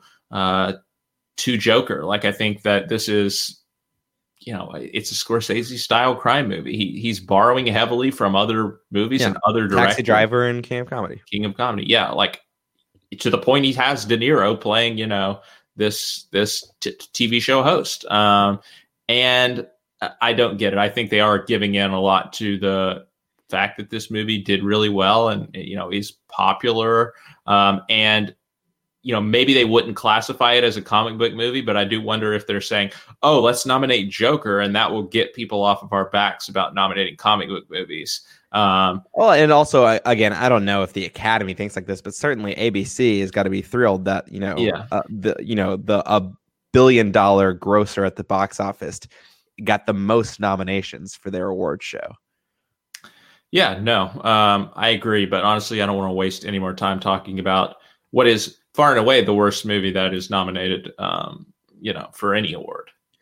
Yeah, you know, I think that that was kind of the first surprise that I want to talk about. Is just like again how much Joker got nominated for the volume there, especially given the fact that it only got nominated for one acting uh, Oscar. It, it, just boggles me. We'll see what how it ends up shaking out. But you were something else. It is somewhat surprising, but you know when you think about the technical categories, right? Like I think it was always probably a favorite to get in a lot of these technical categories, and they add up. Um, and so I mean, I don't understand the sound mixing and sound editing. Again, I maybe I just don't understand that category. I don't understand those two nominations. Yeah. but that's just me. Yeah, no, I mean, I, I, I don't know that I understand like the nuance of it either. But I, I think I still, if you asked me beforehand about what's going to get in there, I would I would not not have been shocked in any regard to to say you know to hear that Joker was going to get in there. Um, and so I think, like I said, the technical categories add up, um, and obviously you know it did get some at the top of the top of the list too, even if only best actor in terms of the acting categories. Yeah, no, that's true. All right, so I guess moving on to other surprises here, we'll get to snubs in a second, but we'll start with a positive. And I think one of those is that you know, as much as this was, I mean, it did happen, I guess, at the Golden Globes, but the fact that Scarlett Johansson did get the acting double, you know, I think that there's plenty of commentary around. Maybe there's some other people who might be deserving of some of these nominations, maybe particularly in the supporting actress category.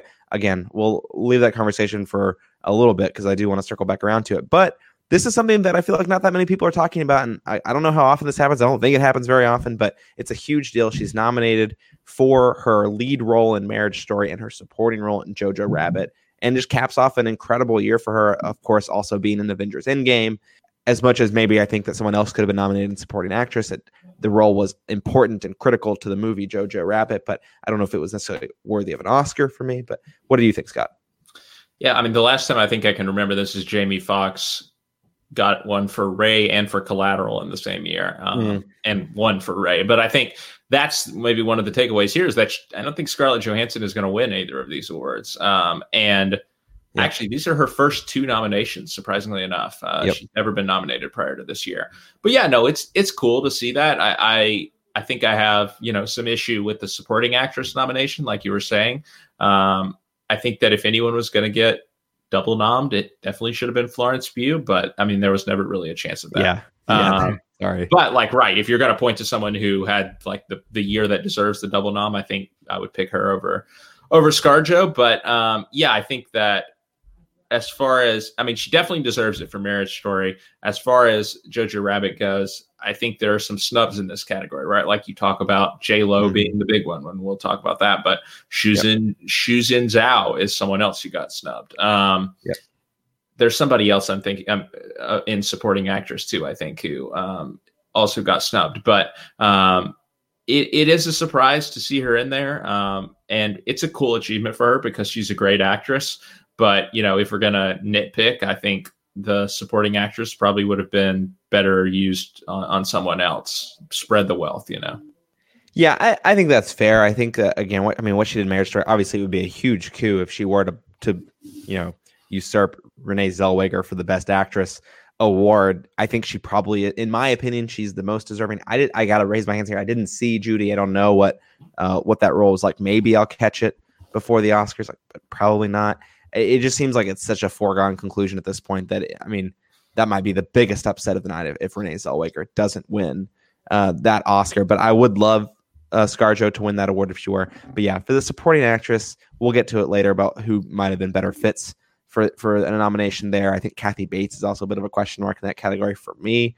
But again, it's an it's a great achievement. I was trying to pull up the list of other people who have uh, who have been double nominated before uh, while while you were talking, and uh, the list is a little bit longer than I thought, but it's only uh, like 12 or 13 other people, and it hasn't happened since Cate Blanchett in for Elizabeth, and I'm not there in 2007.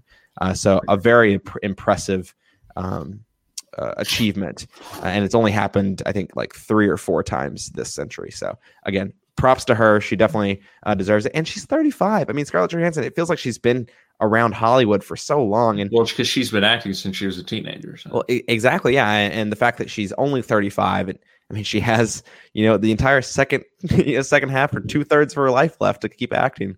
Uh, so I'm just excited for her to get more nominations in the future because I tend to agree with you. I don't know if she has a chance at winning either award really this year, unfortunately. Yeah, she'll get one eventually.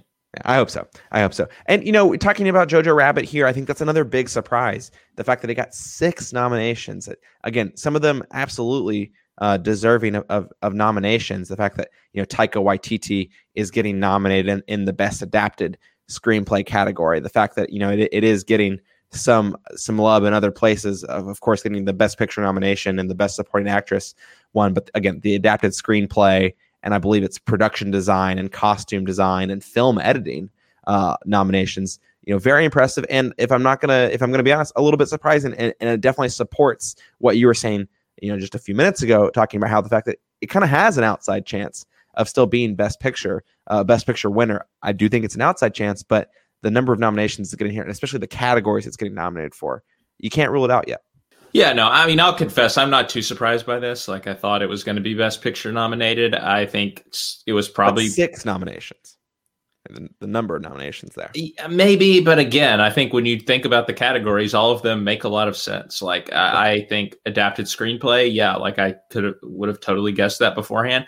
Scarlett Johansson, maybe she wasn't like in the top five that we would have predicted beforehand, but like she got some nominations. Like it, it certainly wasn't unheard of.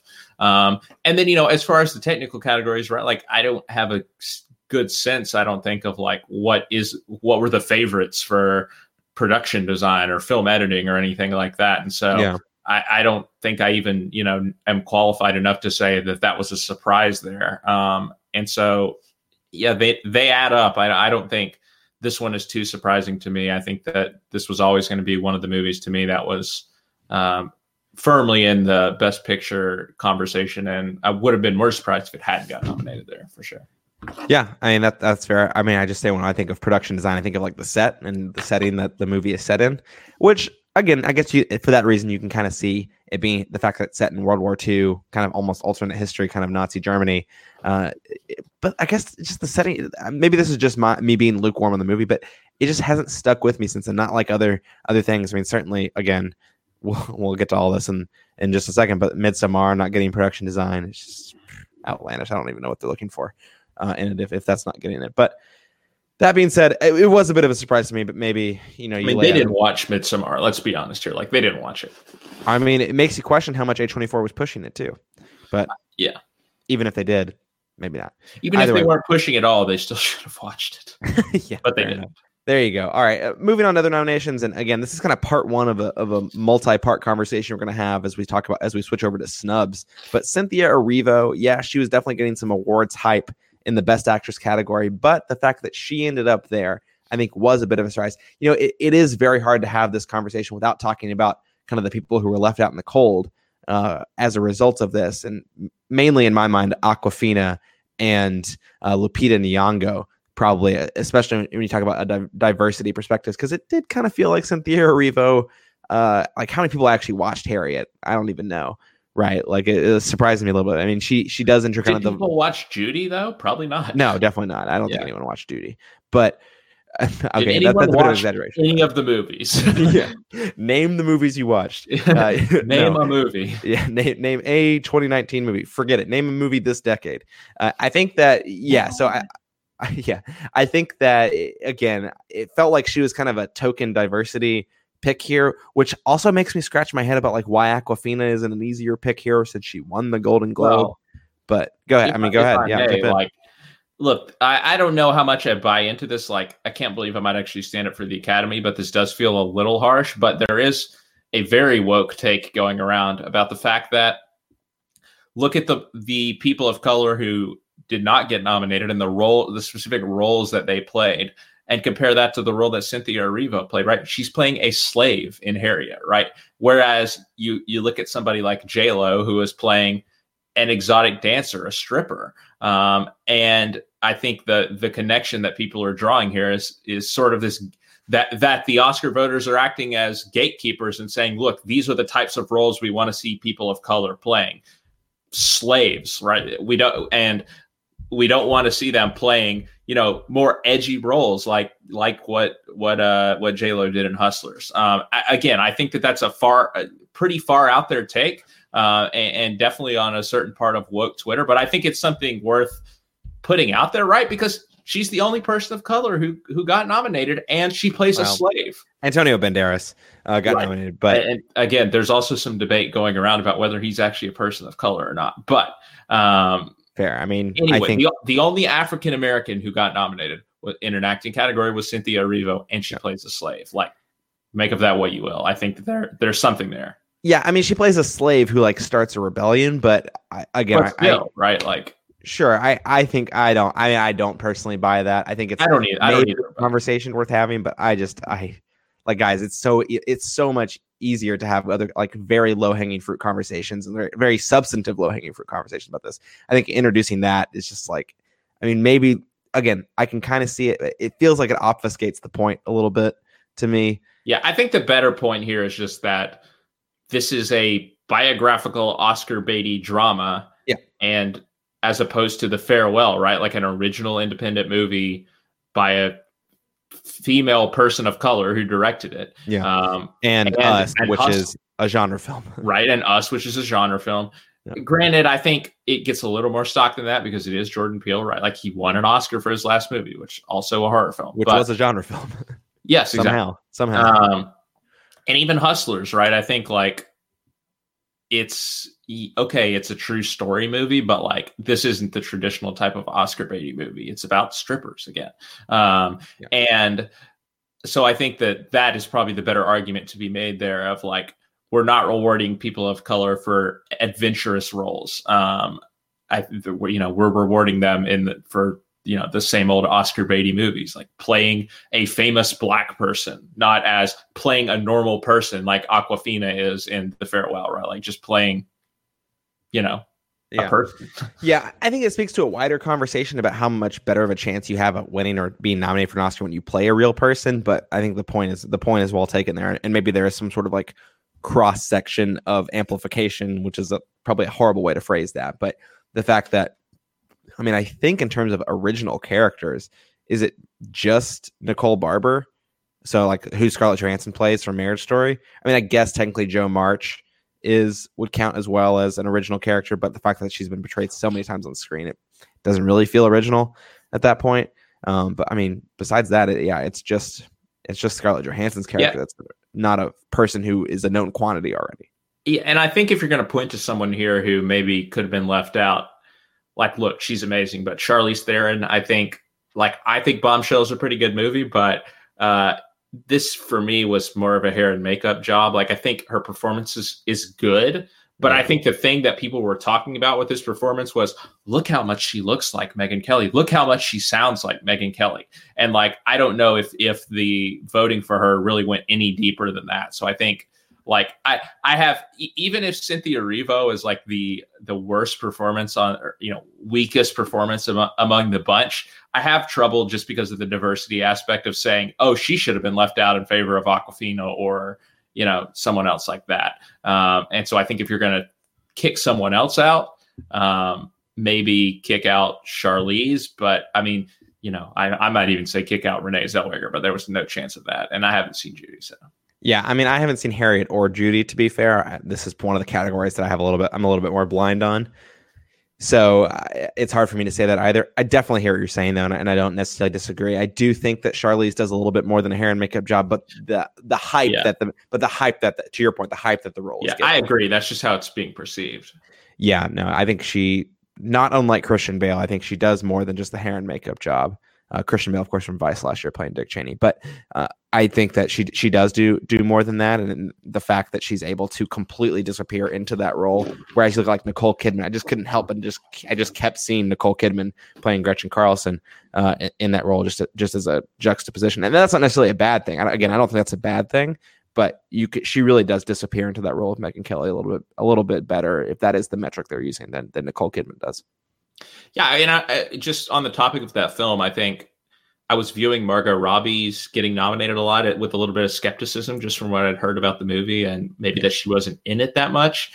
I uh, having seen the movie, like she deserves. I think she deserves it. Like I, she, I think she's excellent in the movie. I mean, maybe if I was ranking my top five, she wouldn't make it in there, but like I don't have a problem with her getting nominated. She's in it more than I, I was led to believe, and I think yeah. she's really excellent throughout. So. Yeah, I mean, one of my major complaints with the movie is that the the movie doesn't engage more with that character, but what she does do, and, and Margot Robbie, that is, what she does do with that character and the way that the film does. I mean, she's the most interesting character in the movie, and that's yeah. why I wanted her to, her to have more screen time. But I totally agree. I mean, the performance from her is amazing, as is Charlize Theron. Moving on from that, I mean, we talk about Cynthia Erivo. I think just quickly going through a couple others, like Rian Johnson for an adapted or sorry, original screenplay nomination. Surprised, but awesome. I mean, the more love Knives Out get, I mean, again, I think that Knives Out is one of those films. Like, I don't think I, with the maybe the exception of Booksmart, I don't think I had more fun seeing a movie this year. I mean, it was it is up there with like just really enjoyed the experience of seeing that movie, uh, thoroughly enjoyable, and, and it getting recognition. The fact that it's a comedy, yes, it's a little bit, it's not your standard, you know, straight down the pipe um, comedy, but it is a comedy nevertheless. The fact that it's getting recognition is always a good thing. I think because it just doesn't happen at the Oscars very much. Yeah. Moving past that, and I think this will ultimately transition us into the snubs, which you've kind of already started talking about. But to start with a good surprise, Florence Pugh getting nominated for best uh, best supporting actress. I say it's a surprise because she hadn't been getting that much love. Some award shows, yes, but really not any of the big ones yet. And then the fact that she gets it here, Scott. I mean, we both think that it's absolutely deserving. Uh, but I'll I'll give you some airtime to talk about one of the things that I know that you were very happy about this morning. Yeah, no, absolutely. I mean, like obviously her performance standing alone on Little Women, I think is amazing and deserving of the nomination. But I love seeing this just because of the whole year that she had, right? Like with mm-hmm. with Midsommar, which is a movie that was never get, never going to get nominated, even if maybe if you twisted my arm, I might say that's even the better performance. Um, and also fighting with my family, which was really good, and she was really good in it. Like I think she deserves recognition in some capacity for the you know body of work that she did this year probably a better body of work than any actor did this year and Adam Driver well no because Adam Driver did that one movie that we don't say the name of but I think that she, yeah, I, I, was okay. th- I was thrilled to see this um, that that she got in right because because it was a little bit of a surprise. She wasn't getting even though she had the initial buzz, she hadn't gotten nominated in a lot of other places. Little Women wasn't really getting recognized, but uh, I thought that the movie would make a comeback for the Oscars, and it did. But this was still one where I was a little up in the air. Like I thought Saoirse would probably get in. Less sure about Florence Pugh. So yeah, I'm I'm really excited. Like she, her future like is is so bright um, after this, and uh, it's great to see her. You know, much like her her co-star Saoirse Ronan getting an Oscar at a young age, and hopefully setting the tone for what is to come. By the way, Saoirse picking up her fourth nomination at age 25 what are you doing with your life? Not yeah, I mean, but but I mean, let's be honest. Florence Pugh way better than Saoirse Ronan as an actress. So let's not have this debate. I'm kidding. I'm kidding. Don't uh, don't make me choose between the two of them. No, they're both amazing. But uh, yeah, I many nominations in both of their futures. I'm I'm sure. But switching gears, but sticking with Little Women and using it as a jumping off point for the I mean, it's hard to say what the biggest snub was. Maybe J Lo was, but just starting first and the one that's going to get the most airtime is the lack of female directors in the best directors category. Uh, Greta Gerwig, in in many ways, being the biggest snub among those, but it's not like they didn't have a you know, it's not like they had a dearth of other of other directors to choose from. They had Lulu Wang, who of course directed The Farewell. They had Lorene Scafaria, who directed Hustlers. They clearly didn't like that movie. Uh, they had Marielle Heller, who who directed A Beautiful Day in the Neighbor. No. Yes. Yeah, beautiful day in the neighborhood. Wow, I like had I blanked there on which one was the documentary and which one Alma was the Her- movie. Alma Har'el, Kasi Lemmons, Yep. Celine Sciamma. Melina Mets- Melina Matsoukas, Yeah. Olivia Wilde. They had so Wilde. many options. Best director. Again, I'm not saying that four out of five of the of the people driving for best director aren't deserving. I am saying that Todd Phillips isn't, but uh, there's just so many to choose from, and I understand the argument the kind of that kind of goes against this point. I'm just like, well, you know what? Like, if they're deserving, they're deserving. Like sometimes, you know, there are like the fact that there are five males who are deserving of the nominate of the nomination, and some women just left in the cold. I did hear some interesting arguments that there is literally no way that if Hustlers is directed by Martin Scorsese, it doesn't get nominated for Best Director. It doesn't get nominated I don't for agree with that. uh, Jennifer Lopez. I mean, I actually would. I actually would agree with that. if it's Scorsese, yeah, maybe, yeah. yeah, I'm saying if it's Scorsese. Mhm. I don't know if it's just like any male director. It's not necessarily going to get Sure. there. But I, I think the point holds that this was a year full of incredibly talented and incredibly like strong uh, performances from female directors. Not that other years haven't been, but this year in particular. I mean, you can count on two hands the number of people like Oscar, you know, worthy directing performances by women this year, and none of them got chosen. So Scott, I mean, this again, I think this is probably going to be the most talked about snub of this year. Uh, First of all, I'm losing my mind at people who are saying, "Well, were there any good films directed by female directors this year?" I've seen that question asked multiple times today, uh, and it makes me just want to scream. Don't engage. but Don't engage. um, because there's so many you can list, right? Like we just listed, like well, the, the people asking that question are just are literally just going to see Joker Yeah. over and over again. Right. Uh, they're they're just Yeah. trolling. But uh, I also think like so Tony Revolori, who um, Flash Thompson from Spider Man, but he uh, he made a really good point on Twitter today, which is like. Uh, originally, you know, when we were having the Oscars so white problem and Oscars so male problem, he kind of viewed it as, as I did, as look, this Lack is of a problem opportunity.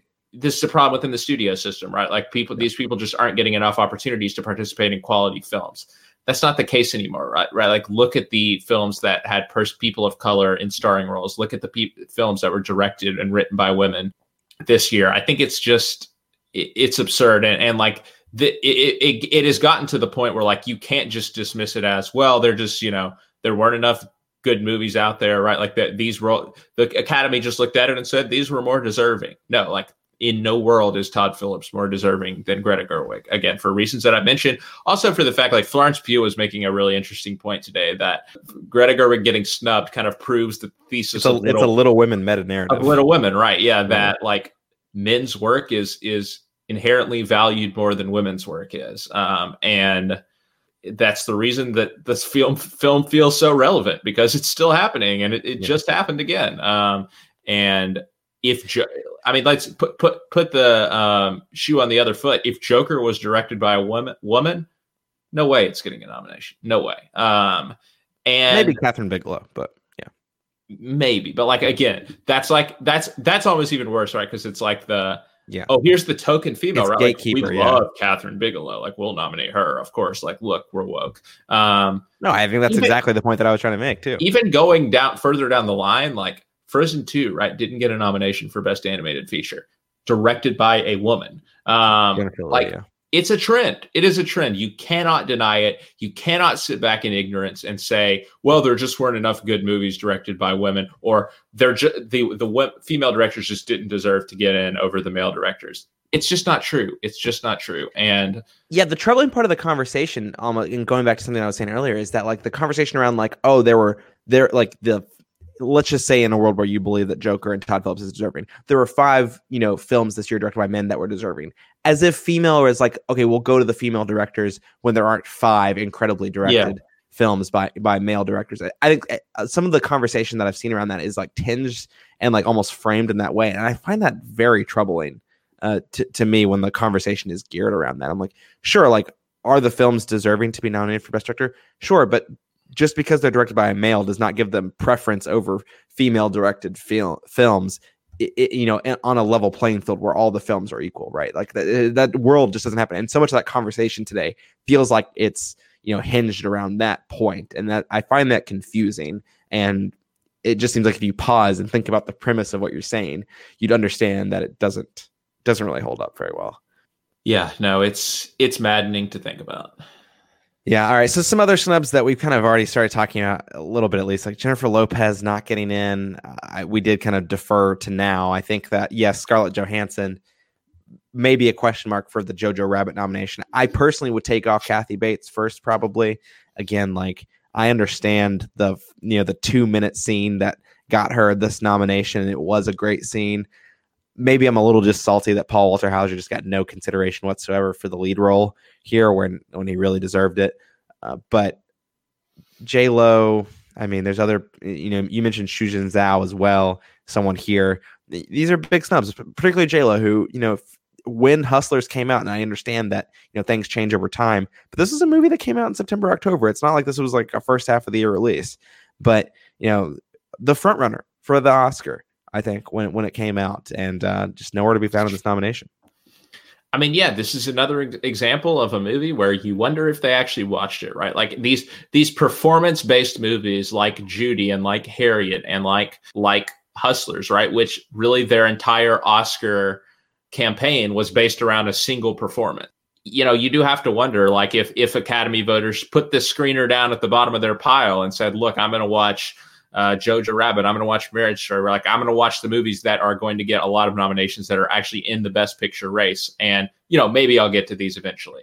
And they just, just didn't get to them, and that's why that is why J Lo is getting snubbed. But even still, right? Like they didn't watch Harriet, they probably didn't watch Judy, but those movies were getting nominations. Did they watch Richard Jewell? Probably because there's so much talk around. Yeah, it's Clint Eastwood. You know, uh, it's an Oscar Beatty movie. They yeah, probably watched it, but um, yeah, it, it is. It is surprising. It, it, it's absolutely surprising. Like again, none of the people who got in there are surprising, but them getting in over um, J Lo, I think, just makes it more clear that this is that there's no way Laura Dern is going to lose this. Like I think J Lo was the only person who was could have given her a fight, and she's not in the race now. So I think it's over. And I, honestly, I think all of the acting races are over. I'm, it's sad to say, but I think the the races to watch are going to be the screenplays and the director and best picture. I don't think any of the acting races there's there's much uh, tension left in them. Yeah, I I tend to agree with that, and I, and I certainly agree with the point around that this this category is done. I mean, I don't see anyone beating Laura Dern. I agree that J Lo was the only person who had a chance, but apparently she didn't have a chance because she didn't even have a chance of getting nominated. Uh, so that's a, I mean, that's um, yeah. So it was it was shocking. That's probably the, the single thing that surprised me most, uh, even even more than than Joker getting so many nominations. Uh, but you know, moving on from that, I mean, sticking with the acting acting categories, we talked about how Awkwafina being the Golden Globe winner for Best Actress Motion Picture, uh, Musical or Comedy, getting snubbed. You know, Lupita Nyong'o, someone who won, I believe, the Best Actress award from the HCA Awards, uh, the Hollywood Critics Association Awards, just last week. Uh, someone who who didn't get in, uh, among others. But if you flip over now and talk about a category we haven't really talked about yet, and that's the best actor category. There's quite a few snubs here as well. I think first and foremost among those, I, I got to say, Adam Sandler. Again, I, I'm not necessarily surprised by this exclusion, but it's a big snub. I think, I mean, this Sandler's best performance in his career. He'd definitely be in my top five. I mean, I think best actor is a strong category this year for sure, but he'd be in there for me. I think you can also make very uh, conceded efforts or, or uh, sorry, uh, very concerted arguments for Robert De Niro here getting snubbed, Eddie Murphy for Dolomite is my name getting snubbed, and another winner from the Golden Globes for Best Actor, Motion Picture, Musical Comedy, Taron Egerton, uh, not appearing anywhere here. Again, for me, that's not that big of a snub. I didn't know. I didn't really think that Taron Egerton uh, is someone who could beat out any of the people who actually ended up getting nominated. I think they were better performances. But again, coming off that Golden Globes win, coming off the fact that Rami Malek won last year for Bohemian Rhapsody, I think puts things in perspective that one, this was a stronger year, and two, Harry Malek shouldn't have won Best Actor last year. I mean, it's an absolute joke. Uh, the fact that Taron Egerton was better than better than him and didn't even get nominated this year. Uh, but that being said, you know the people who might be kind of the first outs, so to speak, of this category, Jonathan Pryce for the two popes, thought he was good. Anthony Hopkins also got a nominee. I thought Anthony Hopkins was definitely better than him in the movie. That was just my take. But again, a little bit surprised here the fact that kind of the two popes had an upswing uh, in in how many Golden Globe nominations got, got completely shut out. That you know, it did get completely shut out at the Golden Globes, but it did have a lot of nominations, and it kind of disappeared off the radar for a lot of the Guild Awards and um, the Critics' Choice Awards, things like that. But has come back here with a couple acting nominations, which is a little bit surprising. And then Antonio Banderas for Pain and Glory. I think he's fantastic in Pain and Glory. Don't get me wrong. I think he's very deserving of a nomination, as is Jonathan Pryce. But again, these are people getting in ahead of Adam Sandler, Robert De Niro, Eddie Murphy, and Taron Egerton. Yeah, I mean, I think you can. It, shows you that um, the comedy or musical category is very far far attenuated from you know the drama categories when it comes to the the Oscars. Like Eddie Murphy and Taron Egerton, you know, were were the favorites, and one of them won in the comedy or musical category. Neither got the Oscar nomination. Same thing for Awkwafina, right? She won the comedy or musical category, not nominated for an Oscar. Um, it just shows the disrespect that these types of movies get, even if you know Taron Egerton does probably doesn't deserve to be in there. Um, yeah, and I mean, looking at talking about Adam Sandler, right? Like, I don't think it's a surprise at all. He hadn't gotten nominated anywhere really, besides like critics associations. Um, yeah, he won the NY, the yeah. New York Film Critics Society or whatever. But yeah. right, but I don't, I don't think it's a surprise. But I think if you can connect it to J Lo's snub and say maybe if you want to try to explain both of these, you can say that these are people who are not known for doing good films, right? Like they're they're known for. Uh, they're not perpetual Oscar uh, nominees, t- to be sure. Quite the opposite, in fact. Um, and I think that these perform part part of the appeal of these performances is that they're so out of left field, right? Like you didn't expect J Lo to give one of the best performances of the year. You didn't expect Adam Sandler to give one of the best performances of the year. And maybe the Oscars, in addition to the fact that they just didn't watch these movies, maybe they just couldn't get past the fact that hey, we're you know if we're nominating J Lo, we're nominating the whatever her character is in Gigli, or if we're nominating you know Adam Sandler, then we're nominating Billy Madison too. And Murder like, mystery. Like as much as I think that those movies are trash, like I can separate myself and say, look, J Lo was amazing in Hustlers. Adam Sandler was amazing in Uncut Gems. They probably should both be in there. Yeah, yeah, I agree. I mean, uh, of the people who got nominated versus people who got excluded, I think for me, I'd throw in like Adam Sandler's the only one that I just feel like, man, I think he really, really should be in there. But I think, like I said, you can make arguments for these other people as well uh, to get in. Pretty strong arguments. And yes, that speaks to the strength of the year, uh, but also just that you mentioned the disrespect for you know non-Oscar Beatty drama films. Because even though Sandler's uncut, you know, in a uncut gems, which is definitely a drama, suspense thriller, uh, it's not the flavor of Oscar Beatty suspense thriller drama that you'd expect normally. And so just because of show there's a certain type of movie that often gets rewarded here. And it's movies like The Two Popes, which I liked very much, but um, not near the quality of Uncut Gems, in my opinion. Yeah. But that's that. Scott, you mentioned briefly already kind of the last big snub that I want to talk about here is in the animated feature category. Yes, you know, co-directed by Jennifer Lee. Her directing partner is a male, but to your point exactly, you know, kind of the, the face of that movie is Jennifer Lee, even though there are two directors. I think the, the people who, the, you know, she's the person who often gets interviewed in the context of Frozen and Frozen 2, because uh, I also believe she helps write it as well, whereas her directing partner does not. But that being said, Frozen 2 complete, like left off the animated feature category. I think that maybe this isn't wholly surprising because I always thought Missing Link was kind of an odd man out in the animated category coming in to nominations, and I knew it was going to get in. I just didn't expect Frozen 2 to be the one that drops it out. I mean, Scott, you were going as far to say that Frozen 2 was guaranteed a nomination, making a billion dollars, might even be the favorite ahead of Toy Story 4 uh, when we talked about potential Oscar picks, whether last week or the week before, I can't remember. So this was also a huge snub. I mean, granted, I still think Toy Story 4 was always the favorite here, but Frozen 2 getting left off a big surprise, especially since the first one got nominated. I think the first one might did that even win Best Animated Feature? I don't even remember. But Frozen I 2 think it did, yeah. I mean, Frozen 2 was was a much better film in my opinion, although apparently that's not a consensus view. Yeah, they got Lego movie, right? Like they got nominated for best song, but not for best animated feature. Um, exactly what happened to the Lego movie. But um, yeah, no, it is a surprise. I think after the Golden Globes, I cooled on his chances of winning, perhaps, but I mean, certainly thought it would get the nomination. Um, but Klaus, right? Klaus sne- sneaks in there, a Netflix release at the end of the year, another sort of sneaky win for Netflix. Yeah. Um, and I lost my body as well.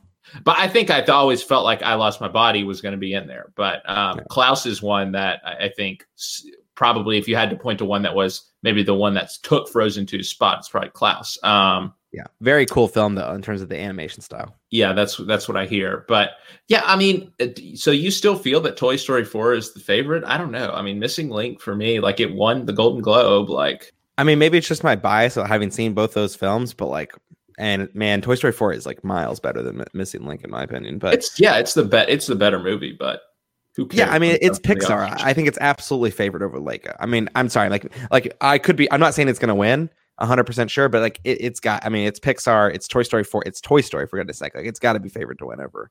When's the last time that Pixar won? Coco. Didn't Coco win? Coco, yeah. Coco won. Um yeah. Yeah, no, I mean you would think that even though Laika is also Laika is a is a perpetual nominee, um, but it hasn't won before. I don't think. No, but I don't. It probably hasn't yeah. won the Golden Globe before either. Um, and so yeah, I don't know. We'll see. I, I don't know. Maybe for the sake of going for something different, they go for for Missing Link. But you're probably right. Probably is Toy Story Four is to lose. Yeah, I mean you're absolutely right. Like I'm not I'm not saying that Toy Story Four is like a definitely like lock for this for this win. I, I think that the Golden Globes proves that it's not. But in many ways, if there's anyone out there splitting, like if Frozen 2 and, and Toy Story 4 were splitting a vote, being both from Disney, it, it does help Toy Story 4. Although, yeah. I mean, clearly not top of mind for Oscar voters if it didn't even get nominated. I don't know, but that that's kind of my perspective on it. I just like, I mean, I don't know. Uh, again, so uh, I guess you have to think about this, and this is why I think Story 4 is like such a lock, is that the nominations are done by the individual guilds, So like the the animated you know, the the members of all the different guilds because it's, it's a little bit different for animated, but the members of all the different guilds who are connected to animation, they are the ones who vote on the nominees. But the full Academy votes on the awards, and that's why I think that there's just no way that Toy Story 4 doesn't win. Yeah, I mean, I say no way. I'm being a little bit more bombastic there, I guess, but like I I still think Toy Story 4 is the favorite in this category for that reason. And again, like how many people even watch Missing Link? I, I do not think the full Academy is watching Missing Link, um, but I think the full Academy is probably watching Toy Story 4. So that alone makes me think that Toy Story 4 is the favorite. But also, just like I mean, anyone who watches those two films, like I don't know how. Like yes, Missing Link stop motion animation. It's a little bit more innovative than what Toy Story 4 was doing it's with their good, animation. It's a good movie. Yeah, I know it, it is a good movie, but it's not Toy Story 4 caliber for me. Yeah. Um, and that's really all I, I guess I have to say about that. Yeah, no, I think those are fair points. All right, kind of last couple things that I want to talk about here before we conclude our discussion. It's kind of like what I've uh, affectionately called our pour one out section of the podcast. And the first one I got to say is is as much as sadly, I guess I'm not wholly surprising to get a nomination.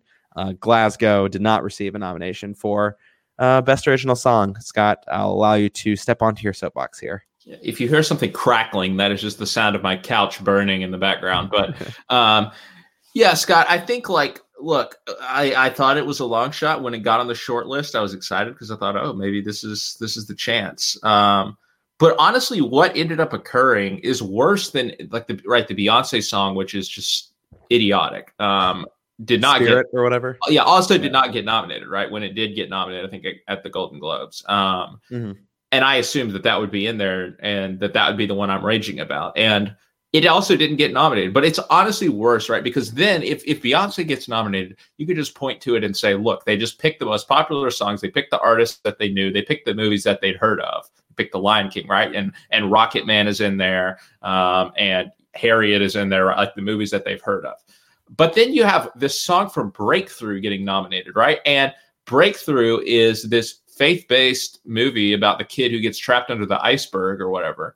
Um, and like you cannot tell me, you cannot sit there and tell me that the godless heathens in the academy, more of them are watching Breakthrough than are watching Wild Rose. Like that's just not true. Um, and so that's what makes it more insulting, right? The idea that they probably watched Wild Rose, they probably heard Glasgow, um, and they just said, no, there are five songs that are better than this. Um, yeah, if they didn't watch Wild Rose, they probably watched Chernobyl, which also has Jessie Buckley. They heard the song at, at the yeah. very least, right? Like if you're hearing the song from Breakthrough, you're probably hearing the song Glasgow, right? And then it was picking up some steam on Twitter and stuff. It's just absurd, right? Like it just this is, you know, one of those clear examples where you have to just sit back and, and say, look, I think it was Zoe Kazan maybe who tweeted it, this and, and said like love her that uh, awards are ephemeral and that art is forever, right? And Glasgow is going to last forever. Whatever song that wins the Oscar is going to go away in a year's time.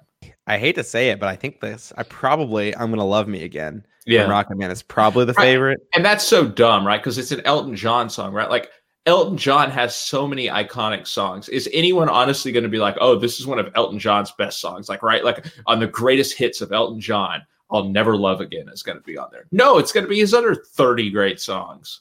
that were all also in Rocket Man.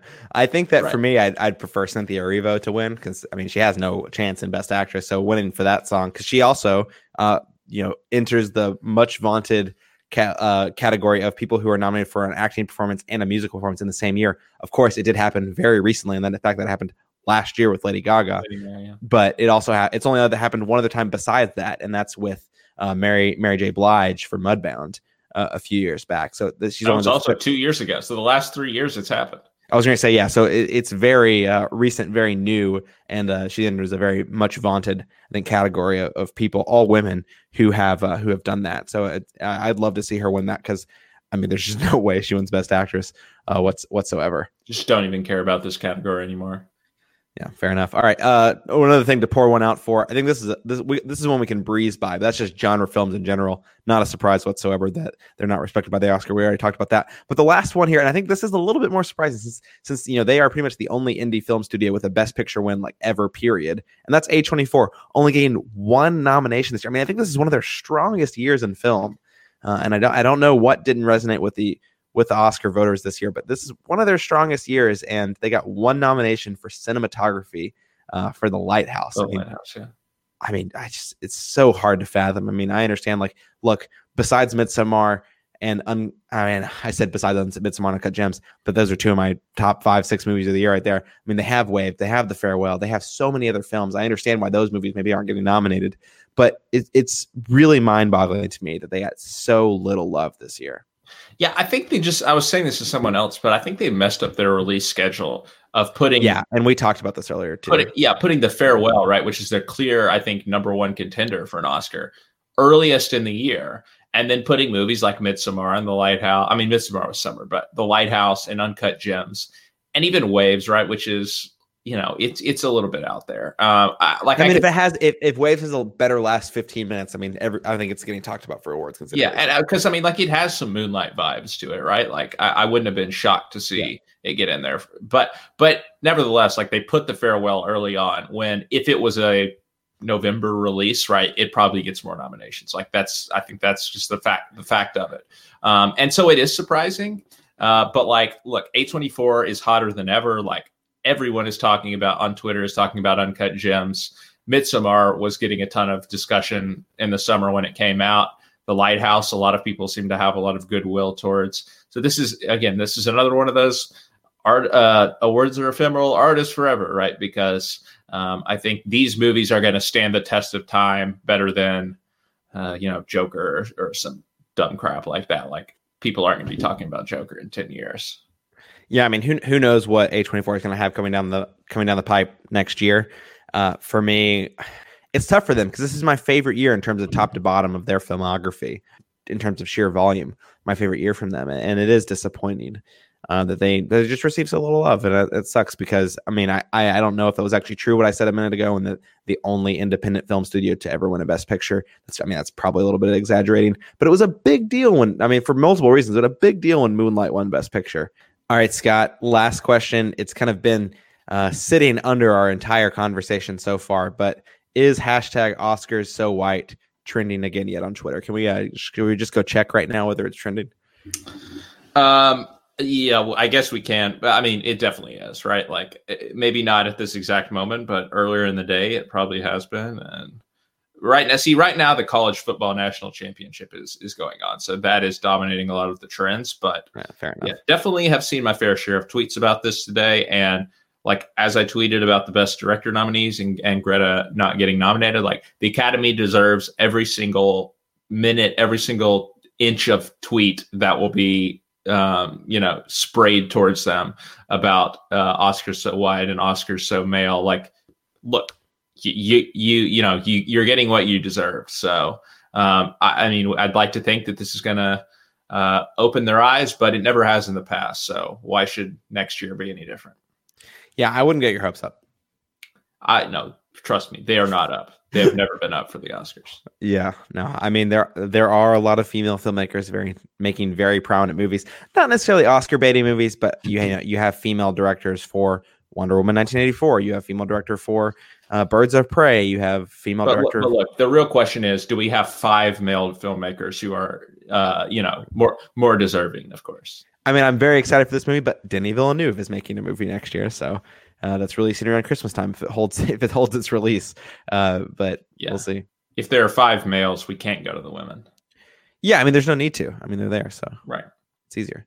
All right, Scott, with that conversation wrapped up, we should definitely end episode 74 of Some Like Scott. Uh, do you have any parting thoughts to leave us with today? I'll t- tell you what, I, I, actually have a question for you in the podcast. How excited are you for 2020 and TV? Because we both talked about before this recording that we might watch uh, the first episode of The Outsider on HBO uh, later tonight. Yeah, no, I confess I don't know like a ton about what is coming on the landscape uh, of TV for the rest of the year, but like The Outsider's out right now. The final seasons of BoJack Horseman and uh, the new season of Sex Education are coming are both coming out really soon. The, um, Presumably, you season three will be coming out this year. Probably like at the end of this year, but yeah. but yeah, no, I mean, I, am looking forward to to watching some stuff. I mean, Mrs. Maisel will have another season probably into this year, but um, yeah, uh, discovering some new stuff, right? Like The Outsider looks really good. I haven't, I don't know much about this Stephen King novel. Um, because it only came out in 2018. It's a 2018 novel. Yeah. So. And, and maybe with some of the big series and stuff like Game of Thrones and, and stuff like that finishing up, uh, maybe there will be some room for the next big series to come in there. And maybe it'll be something that I actually get in with on the ground floor and can, can follow all the way. But, you know, I'm more about the movies anyway. So.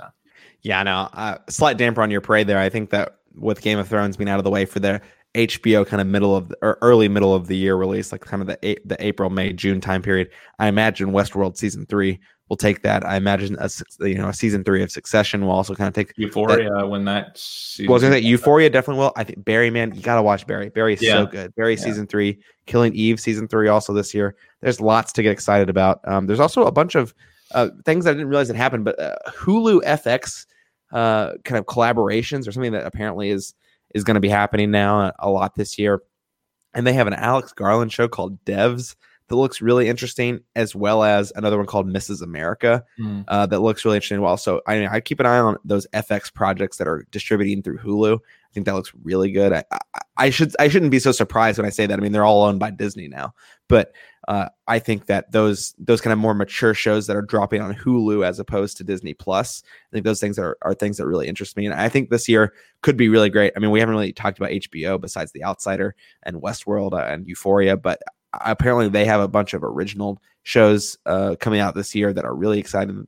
They have a new comedy called Avenue Five with Hugh Laurie, who I'm a big fan of. That I'm going to check out. I don't know if it's going to necessarily be my vibe because it, it seems like kind of a Veep replacement to me which that show never really clicked with me, but I love Hugh Laurie, so I'm going to give it a shot. Uh, things like that. Barry, I mean, very exciting stuff. Uh, I think it's going to be a great year. And something that's already come out this year, Dracula, uh, that came out right at the new year. I'm two out of the three episodes into that, which is technically a net, well, it's a Netflix Sky combo production uh, from the pr- creators of Sherlock, uh, Mark Gatiss and Steven Moffat and I think it's really well done. I'm not a huge horror fan, as all our listeners of the podcast will know, especially monster horror, but I think that show does it really well. And I gave it a shot because it's Moffat and Gatiss who did Sherlock. Um, not everything with Sherlock was the best. I thought the kind of the end of the series. Eh, I don't think they're ever going to go back and do a series five, but the end of the way they wrapped the show. I mean, I just thought it was a terrible episode to be honest. But I think that their overall the stuff they create is really interesting, really great, and they did a great job with Dracula so far. I, we'll see how it wraps up, but a very exciting uh, year looking forward to. And uh, on that note, plugging the fact that we will have a special episode. It's not going to be the next episode after you hear this episode, but uh, episode 76 is going to be a 2019 review episode talking about our top five TV shows of the year. Uh, so that's something to get excited about as we uh, don't get the chance to talk about TV too much on the podcast. So look forward to that. Yeah, and stay tuned. Oscar Pool will be launching in the next couple days. So awesome. Yeah, thank you for to Scott for that, who uh, sets up, runs that. That's very exciting. Uh, uh, everyone don't just pick the New York Times, which is what we learned if you listen to our special episode. What Jeremy Rebell did last year, he just picked the New York Times picks uh, and apparently uh, beat everyone. So uh, either pick the New York Times picks if you want to tie with Jeremy Wrubell this year for that. But Scott, with that, uh, where can people find you on Twitter? At Scarby Dent. Awesome. And I can be found at, at shelton2013 on Twitter, where you can also find our podcast at, at Media Plug Pods. Love it if you gave us a follow over there. We'd love it even more, however, if you checked us out on our podcast Patreon page at www.patreon.com slash mediaplugpods, where there are a bunch of different reward tiers for you to check out, depending on how much you're willing or able to pledge to the podcast. And we'd really appreciate it. Even if it's only at the $1 level, that that helps us out. Again, that's www.patreon.com slash mediaplugpods. Check it out for yourself. If you choose not to support us over on Patreon, however, that's totally fine. You can still find us on Apple Podcasts, Spotify, and wherever else you listen to your podcast, where we'd appreciate if you rated and reviewed us, as well as subscribed and shared, so that we can continue to reach a broader audience in what is essentially season three of Some Like It Scott as we start the new year. All right, I've said enough. We really appreciate all of you for taking the time out of your day to listen to us chat about movies. And we'll be back next week with what is probably our final 2019 movie that we'll talk about. Maybe we get to Portrait of a Lady on Fire if it's really slow in February, but I doubt it. I really doubt it. Uh, that's Just Mercy, the Jamie Foxx and Michael B. Jordan, Bryan Stevenson biopic. And, uh, you know, speaking of Just Mercy, probably what the Academy needs after some of the nominations they just got, they just let, let out today. They, they need some mercy. Uh, but with that, and until next time, for Scott Harvey, I'm Scott Shelton. Thanks for listening.